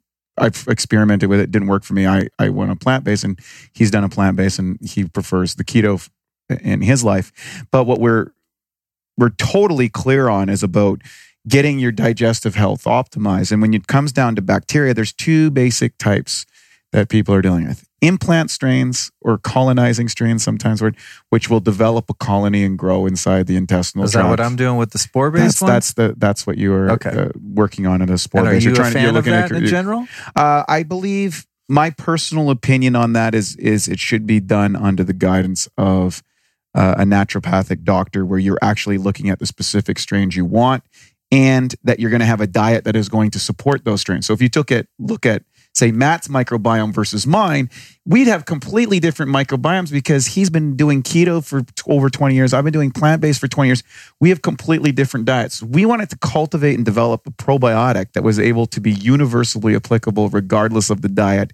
And that's why we chose a transient strain. And a transient strain comes in, does its work, and leaves, goes through the entire body. The next thing we looked at is we, uh, we, we looked at the what's happening in hospitals today. Hospital today is, uh, is one of the most dangerous places that you can go to. In fact, a friend of mine who's a surgeon, um, he put the first stent in the body, and uh, he said the and he said it's so amazing how much surgery has come from when he started to now, and you know what they put a little incision now this big. They used to have to open you from one side of your body to the other. And he said, the, but the ironic thing is, he says, is half the people that die from surgery today die because of infection.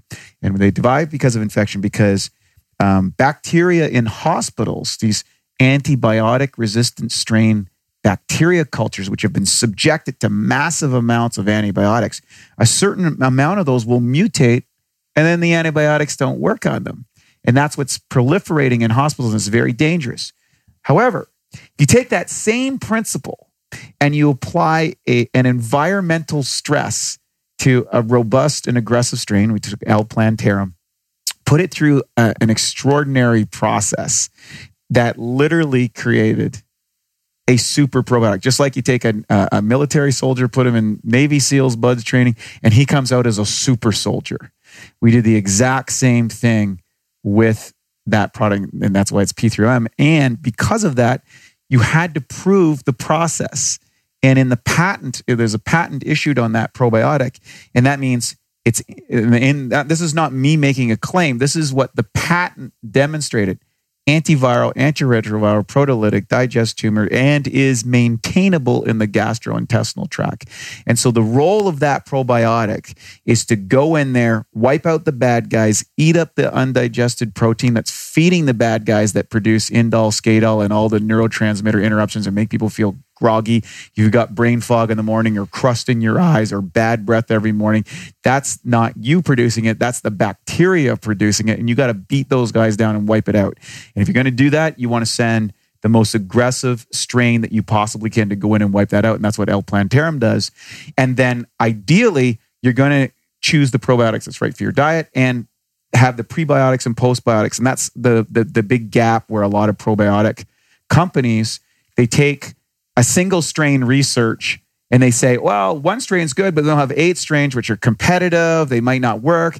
You might not have a diet that's going to allow them to grow and support and colonize inside your body. There's all these different factors that aren't well thought out because many supplement companies are built primarily on profits or catching waves or trends that they want to profit from. Uh, they put a mishmash of maybes in the bottle. Maybe it works, maybe it doesn't, but the trend's there and people are buying it and they turn and burn people. We've been doing this for 15 years. Uh, we've been in this long time because Matt and I are just really passionate about getting our health. We started as personal trainers, and that's why we had this probiotic in specific and why we're so excited about it. And, uh, you know, it's literally taking us, and we've been in the probiotic conversation a long time, it's taken us 15 years to get comfortable with coming out with our next probiotic to come down to, to get the right components of prebiotics, postbiotics, the, the the Chinese herbs that are going to support that and accelerate the effect of that and the strain specific to that. And so it took us little 15 years to, to, to get to the point where we were comfortable producing a different type of probiotic.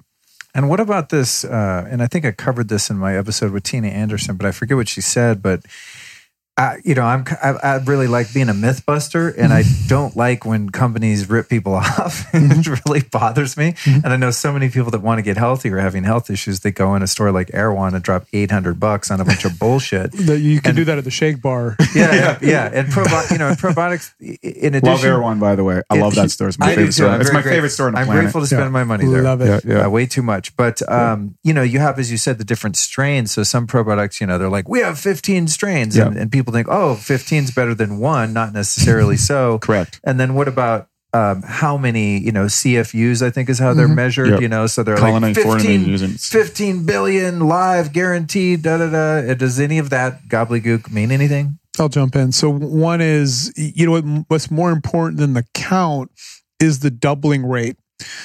So P3OM, uh, depending on the temperature, excuse me, doubles every 20 minutes. So if you do the math, you know, again, would you rather get a million dollars or have a penny double every day for 30 days? Uh, if you do the math, you'd be much richer with the penny.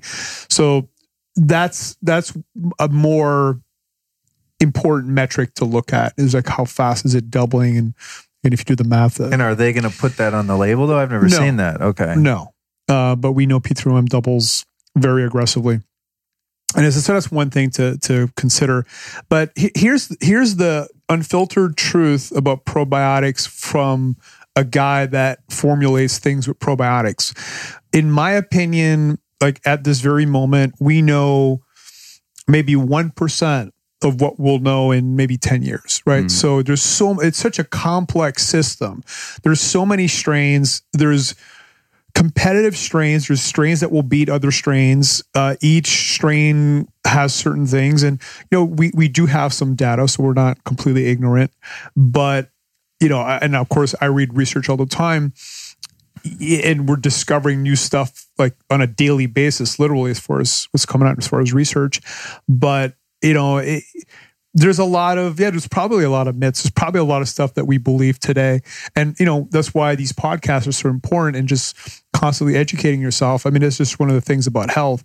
Um, there's always new information coming out that makes yesterday's information obsolete. So i think when it comes to probiotics in general that's um, one of the things to, to look for. You know one uh, one other comment to to talk about as far as probiotics is there are certain strains that produce histamine. So those are things that you want to look at, and you can Google probiotics histamine, and you'll see there's there's strains that do that. So that's one, and that that'll produce brain fog. So again, and I, going back to Naveen, Wade and I were chatting with Naveen as we were walking uh, at a health event last year, and he said that almost nothing colonizes. Like, like, I mean, you're talking about a guy who built a gut health testing company, and he's not seeing. And I've looked at a lot of different biome tests, including my own, and you know, almost nothing colonizes as far as what's commercially available. And I saw another study that came out of Europe. They tested 55 different uh, probiotic products, and nothing seems to to colonize. Now, does that mean there's no benefits? as you're taking them. I think there's benefits as it's going through your intestinal tract. So if you look at it from as a digestive aid, um, I think I think it has merit. But I think a I think one of the biggest myths is that I'm going to take these strains and they're going to colonize, and then I'm going to be healthier as a result. They don't seem to colonize. Um, we know P3OM is transient. Uh, that's how it was designed. But I think in general, um, almost nothing seems to colonize. So that's probably one of the biggest myths. Interesting. And then what But about maybe and, and maybe the spores do. Again, and, I mean that's their that's their big selling point. And and there's a scientist, a friend of mine, I forget his name, a friend of mine interviewed on his podcast that actually came up with this particular strain Mm-hmm. of the spores. So when I interviewed Tina Anderson from um, Just Thrive, it wasn't you know we didn't get Mm-hmm. that deeply scientific because that wasn't her expertise. We talked about fermented foods and all kinds of different things like that. But from what I understand, that one does, and they have, you know, it's been quantified and Mhm. tested in a lab. But Cool. um, I'm also someone. It's like, cool, if that one's good and y'all's is good, I'm just gonna take them all. Yeah. Well, here's the question: Did you, did you, bets. you know, I, you know, sometimes we get we overcomplicate things. In the in the, I always say, did you take it and did you feel the benefit? Totally, that's And it. yeah. it- that, that's that's the that's the the That's the deciding line. factor. And I think what's really odd about humans today is that somehow we've lost connection with our own bodies and our own biofeedback. Uh, keep in mind, our bodies are the the process of, of, of billions of years of evolution. And there are literally millions of reactions going on at any given moment that are just happening automatically. That we, even a person dying has millions of functions still working at, at a perfect rate. And because we've become so externalized in our life, we forgot to tune in. And one of the beautiful things that happened to me in my life is my old coach, Scott Abel, um, in bodybuilding, taught me specifically how to leverage biofeedback. In other words, because I had a training routine, because I had a dietary, he'd say, How do you feel? What's your hunger levels? What's your moods? How, how- are you going to the bathroom? Are you waking up tired in the morning? And I would start to build patterns. Now, what I've done with that, and I recommend this for your listeners, is follow the protocol and start writing down what, whatever program you're on. Write the program. And if you're taking a new product, write how you're feeling on a day to day basis and see the changes. And then if you get testing, this is where it becomes magic. You start testing in correlation with your biofeedback. And pretty soon, from your biofeedback, you can predict what the testing is going to be. And so that way you can get real time feedback of where you are relative to a variety of different tests. And one of the things I love taking new tests for is because now I can do that test and monitor my biofeedback and go, oh, yeah, I'm starting to see this. And then, you know, three years down the road, I can remember what that was. And I'm like, oh, yeah, I'm off here. And I remember I took that back three years ago to correct myself, and boom, you can fix that. And so I, I really encourage people to, to cultivate that mindfulness practice. Take the time, check in with your body, and, and write it down. And when we coach people, I get a person to write down their whole lifestyle for two weeks. And everybody says they eat pretty good, and then they go through it and they're like, oh, it wasn't so good. And, then, and they start seeing their moods or their sleep patterns and stuff. And it's like, look, there it is. It's self evident. Yeah. Uh, and we Yeah. can correct those patterns relatively easily I'm with hu- lifestyle change. I, I'm also a huge fan of uh, of lab tests. You know, working with a functional medicine doc, and um, it's fun to see yourself age backwards. You know, I can Isn't look it? at my labs from Isn't it great? 15 years ago, and they look like shit. And every year, year over year, all the different metrics of testing, and the testing gets more sophisticated over time too. Right? Correct. You have more, you know, options available to the different types of tests you can do, but it's so fun to see. Uh, speaking of which, and we're just about out of time here. Um, in a, if we can do this in just a couple seconds, but when I recently worked with my doctor, Dr. Scott Sherr, who was recently a guest on the show, talking about uh, hyperbaric oxygen therapy, we did my uh, biome test and came up with uh, decreased pancreatic elastase, so uh, pancreatic enzymatic production deficiency. And he wants me to take pancreatic enzymes with meals. Does that make sense to you guys? Well, let's talk a little bit about humans. Um, okay. I just, I just like, Humans- we have 30 seconds to answer Yeah. a question that humans takes have a, have, have a pancreas that's four and a half times, uh, or four times, excuse me, larger per body weight than any other species, larger because we have a highly cooked food diet and we have to produce more enzymes. So that's a, your enzyme storage system. Your liver produces most of the stores and it releases it. And if you're not releasing enough enzymes from your pancreas, oftentimes taking some form of digestive health aid is going to benefit. So I would certainly say the test is probably correct. Although I wouldn't list it list it to pancreatic enzymes per se, because pancreatic enzymes are generally from an animal based source, and they're only usually effective within a very narrow range of pH. And that's where I think for most people, if they go to a cultured enzyme, and we talked about those enzyme ratios, a cultured enzyme is going to be 100 times to 1,000 times more powerful. And, and chances are they're going to get a much better result with, with less caps. Than, so you think from y'all's enzymes that I'm taking, the Masszymes that I, I wasn't taking as regularly when I did this, that I could solve that? oh, I, uh, absolutely. dope. The- Okay. there was another issue that I saw, which Yeah. was fatty fatty stools, and that's a lipase deficiency. And I had, I had that challenge. That sounds really gross. Yeah, I was I was disappointed when he had to explain that to me. Yeah, I had that problem when I tried a ketogenic diet. I, I would find I, when I hit certain amount of fat in the body, I would get oil in my stools until Matty G uh, concocted the Kapex formulation. Oh, nice. Yeah, so. Kapex has four different types of lipase. So if you're in a keto diet or you have your situation, it solves that. Uh, but Kapex is a little more than just a digestive aid. It's an incredible mitochondrial booster because you know what it does. It'll break the fat into fatty acids. The L-carnitine transports it into the mitochondria, in the muscles, and in the liver. And then there's several ingredients: CoQ10, 7 keto DHEA, which activates three liver, three liver enzymes, and InnoSlim, which activates even the enzymes in the mitochondria even more. Uh, so you're getting the the mitochondria kind of going from a V4 to a, a V12, and you're feeding them more. So you're giving them more fuel, and you're boosting the motor, the horsepower, if you will. So you know if you take four or five caps, three caps uh, in the morning, you'll get eight to 12 hours of energy without tapping your adrenals, which is awesome. Yeah, I Um, love that Kapex stuff, dude. I take, I don't even count, but I just every, every morning with my first drink of water, just take a big handful. Almost, I'm just like, I don't know. Yeah. If it says three, like 10 must be better. You know, yeah, this kind of- yeah, we're the okay. same. okay, same good. thing. And then, but those, that's something that we, we'd also want to be taking in my case where I'm in a Definitely. high fat diet and my body doesn't digest fat easily, Yeah, it's which is probably kind one of or two caps because it's it's really potent in terms of the dosage of the lipase. Okay.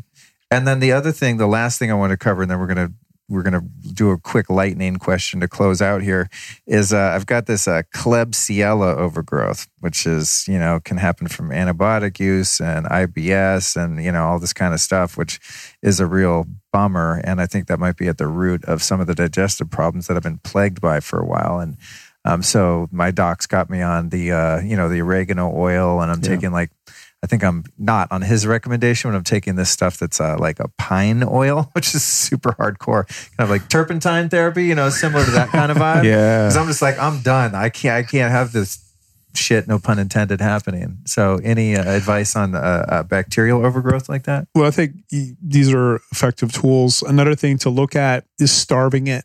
So again, there's something that you're feeding it. There's something that you're eating that's feeding that strain. So remember what I said earlier. 24 to 48 hours, strains start dying.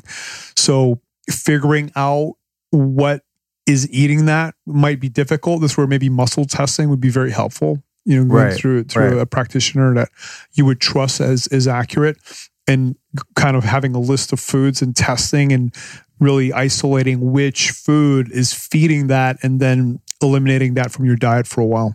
That, that'd be my approach. And another Cool. option that you may want to consider is is is subjecting yourself to a panchakarma, uh, which is an Oh, Ayurvedic yeah. also, which is designed to you know you pump all these oils into the fats that push out the toxins, and then out come the medicated herbs, which are going to cause sometimes vomiting and sometimes uh, you know you spend a lot of time on the throne, but the effectiveness of that for people who have dysbiosis inside their bacteria cultures is pretty strong. It's you know usually you're going to need three four weeks, and not everybody can do that. Just to take take that and because it's not something that when you're going through that process that you can go out and you know you know, do your day job. You know it's not going to work that way. So it's a very intensive program for people really struggling. Cool. Yeah. Uh, someone was just recommending that to me uh, a couple days ago in an interview. Sahara Rose, a Ayurvedic expert. Mhm. Uh, my last question is uh, what are you guys coming up with for leaky gut? We have a, uh, a for, actually two formulas. One is vegan and one is non-vegan. So it's coming out and uh, in the new year. Really excited about it. And basically, it seals the gut. So it's, it's several different ingredients that have been shown to to be able to seal and and fix that. So stay tuned. Oh, dope. Because this is going to come out in the new year, maybe even as far out as February or March. So Yeah, maybe by that time. we'll, we'll probably have it. By be rocking and rolling. All Yeah. right, cool. Uh, normally, this is where I ask who have been three teachers or teachings that have influenced you, but I'm running super late for an event that I'm supposed to be at, and I it's a habit that I'm working on breaking.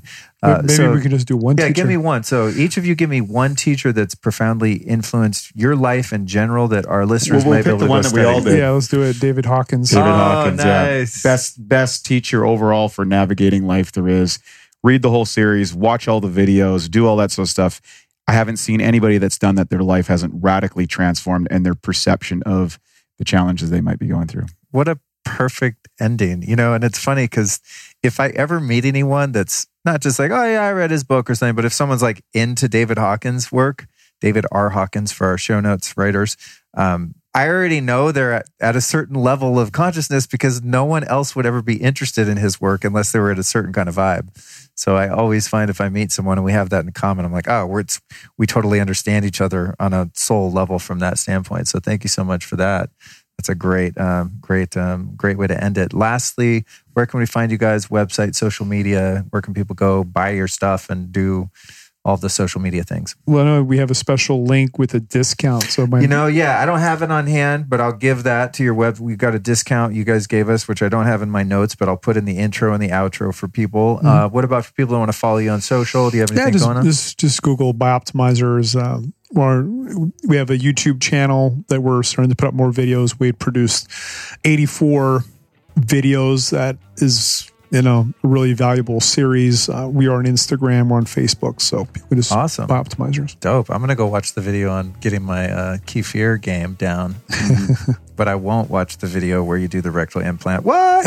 Okay, uh, that wraps us up, guys. Thanks for joining me today. Great to be here. Thank, Thank you. you.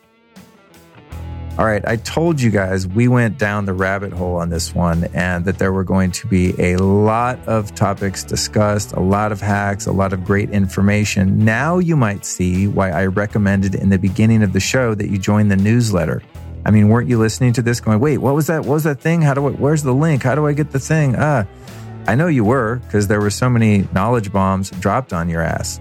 So here's what you do go to lukestory.com forward slash newsletter and get the complete timestamp show notes. They're really dope. And I worked so hard on them. Actually, I don't. My production team at Create Media does, but I work hard to get the money to pay them to work hard to deliver these amazing newsletters to you with these awesome time-stamped show notes with all the links and even links to complete transcripts of the whole conversation. So if you don't want to listen to it, you can read it. It's really cool lukestory.com forward slash newsletter or text the word lifestylist, all one word, to the number 44222 on a US phone. Next Tuesday, we're going to be talking Mastering the Mantra, Sound, Vibration, and Kundalini Creation with the band Icona. I think it's the first time I've actually interviewed a band. It's pretty cool. I love to listen to and play music, especially mantra music. That was one that was recorded out in uh, Atlanta, Hot Atlanta, baby. Uh, and it's really fun. So make sure you subscribe to the show so you catch next Tuesday's episode. And again, uh, our you know great uh, guest here I've hooked you guys up with a discount. If you want to try some of their products, I have a kitchen full of them. No joke. They're called Buy Bioptimizers, and uh, you spell that bioptimizers.com forward slash Luke. That's B I O P T I M Z E R S, like bio, but by optimizers.com forward slash Luke. The code there's Luke20, and you're going to save 20% off. And let's thank our actual show sponsors. I mean, that was nice. Those guys gave us a discount. And, you know, they come on the show, they spend their time, they plug their stuff. It's all good. It's all in the family here. But we have real sponsors that pay to be on the show. And um, I really like to support them. I like when you support them because they're awesome people. I only work with the nicest, coolest folks and just only legit products. That's that's my deal. That's my rule. Um, in fact, uh, someone today pitched me on a product uh, to promote, and it's actually a really cool product, but it's just not one that I would actually use. So if I had to plug it I would have to lie and be like, I love this thing. I use it every day when I don't. I think it's great. And I would be happy to, you know, tell people about it, I guess, organically because it's a fun kind of, it's an art related product. Obviously, now I'm not going to name it because that would be like, that would be the re- a reverse plug. You know what I mean? It would tell you that don't get it because I don't like it. But no, I do like it, but it's just not the kind of thing I'm going to use every day. So that was the end of the conversation. And I'm not trying to virtue signal and be like, I'm I have such high integrity. See, look at how integrous I am. It's not about that. I'm just telling you, like, you can trust the products on this show and on lukestory.com forward slash store, which is my web store where I link to all this stuff because I'm just very critical of health products. And if they suck, I just don't promote them. That's it. And there have been a couple occasions, I think once or twice in maybe four years, where I've promoted a product and then later found out that it was not good for you or something like that. There's one that comes to mind. It was called um, Symbiotica, and it's like a vegan DHA oil. And when I first found out about it, I thought it was really legit and really good for you. And then I found out that mega dosing DHA really sucks for you. And I, you know, it was new information. And that's the way scientific inquiry is supposed to work if it's done in a healthy, open minded way. You, you, you research everything you can, you find out. And when you think something is legit, you talk about it, you do it, you use it. And then as more information comes in and you're proven wrong, sometimes you have to, um, backpedal that. And I actually remember having to take that one off my site because I was like, nope, found out that's not the best idea. I mean, it wasn't toxic or it wasn't like a recall. I mean, it's fine, it's a clean product and it's legitimate. I just don't personally think it's a good idea to take large doses of DHA oil. Personally, that's just my thing. And so if I don't do it myself, I'm not going to uh, suggest that you do it. Anyway, said all that to say this our sponsors officially are Four Sigmatic, BLUblox, and Just Thrive. Now, Four Sigmatic makes some amazing medicinal mushroom products. You know that already. If you've been listening, you probably have a kitchen full of them. But what I really like is their instant coffee. That's kind of the, the flagship product now that I'm promoting and using just because when I travel, it's really hard to find clean coffee, like good coffee. So I just take those in my bag whenever, whenever I go anywhere, car, or plane, and I'm rocking and rolling. So you can go to foursigmatic.com forward slash Luke Story. Save 15% off with the code Lifestylist there. Uh, then blocks, blue blocking eyewear. Oh my God, it's nine o'clock. I should be wearing mine right now. Hang on. That's the sound of me getting out my glasses. I'm not even bullshitting you. Those people watching on Instagram Live can attest to the fact I just put my BLUblox on. Um, this daylight savings thing is weird. Like it, you know, it gets dark at seven thirty now or something in LA, and so I, will have all the blue lights on and uh, in the office and whatnot, so I can see my paperwork. And then I go, oh shit, it's nine o'clock. I should be wearing my BLUblox. Blue BLUblox protect your eyes, your brain, your sleep, um, because they protect your melatonin. And so whenever it gets dark, man, you should really, whether you use BLUblox or whatever you figure out, dog, you should seriously, and I don't say should often because I don't want to should on you, but you really should be uh, wearing some blue blocking eyewear because we have not evolved, folks, to be looking at the sun at 9, 10, 11, 12 o'clock. It's just super dumb. Super, super dumb. It's called a circadian mismatch. Uh, study the work of Dr. Jack Kruse, who's been on the show a few times, and he'll give you the science on it, but it's really, really bad. So if you want to save all that from happening to your ass, go to blublox.com. That's B L U B L O X, blublox.com. You can save 15% off over there with code Lifestylist. Uh, lastly, Just Thrive. Speaking of probiotics, speaking of your gut, this stuff is so good for your gut, dude. It's a spore based probiotic, hatches inside you like little aliens, and just does you right. You can find that at thriveprobiotic.com forward slash Luke Of course, you've got a discount over there of 15% using the code Luke15. So that's what's going on uh, over here, uh, folks, ladies and gents. I want to thank you so much for joining me on today's episode. I want to thank Wade and Matt. These dudes are awesome. We were talking about getting them on the show for a long time. I think I realized after this that I had actually been on Wade's podcast. I think it might be called something like the Bioptimizers podcast or something to that of that nature. But after they left, and if you guys hear this, I'm, I'm so sorry that I was this brain dead, but I was like, wait, I've been on Dude's podcast. I knew we'd met here and there at the conferences and whatnot, but I didn't realize that we had actually recorded um, because it was a remote one, you know, not in person. That's my excuse. It's not that I wasn't, uh, didn't have my memory impressed with his brilliance, but anyway, uh, point is, I, I go back a ways with these guys. They're really good people, and their company Bioptimizers is just amazing. They're very committed to high quality products. And I love promoting people like that and helping them get out and spread the word about what they're doing because the world needs more companies with integrity. You go on Amazon and you see all these supplement companies, and it's just, oh man, there's a lot of garbage out there. And people are wasting so much money thinking that they're helping themselves and getting healthier. And all they're doing is helping empty their bank account into the toilet because these supplements are worthless and Wade and Matt are very high integrity and they're doing it right. So I was really thrilled to have them on the show. And they're also just super fun, cool dudes. Like I would just ch- chill with them anyway. They're fans of Dr. David Hawkins. Anyone that's into David Hawkins that you're going to meet is going to be awake. That's my rule. Because no one can stand to read his books. They're so boring unless you're really committed spiritually. Honestly, no offense to uh, our beloved and, uh, you know, uh, what do you call that? Um, he's passed to the other dimension. Um, what's the word when someone has died already? I forget. Uh, but anyway, I love David Hawkins, and any fans of uh, the Hawks are fans of mine. So thanks to Wade and Matt. Thank you for listening to the show. I know right now the world is crazy as hell.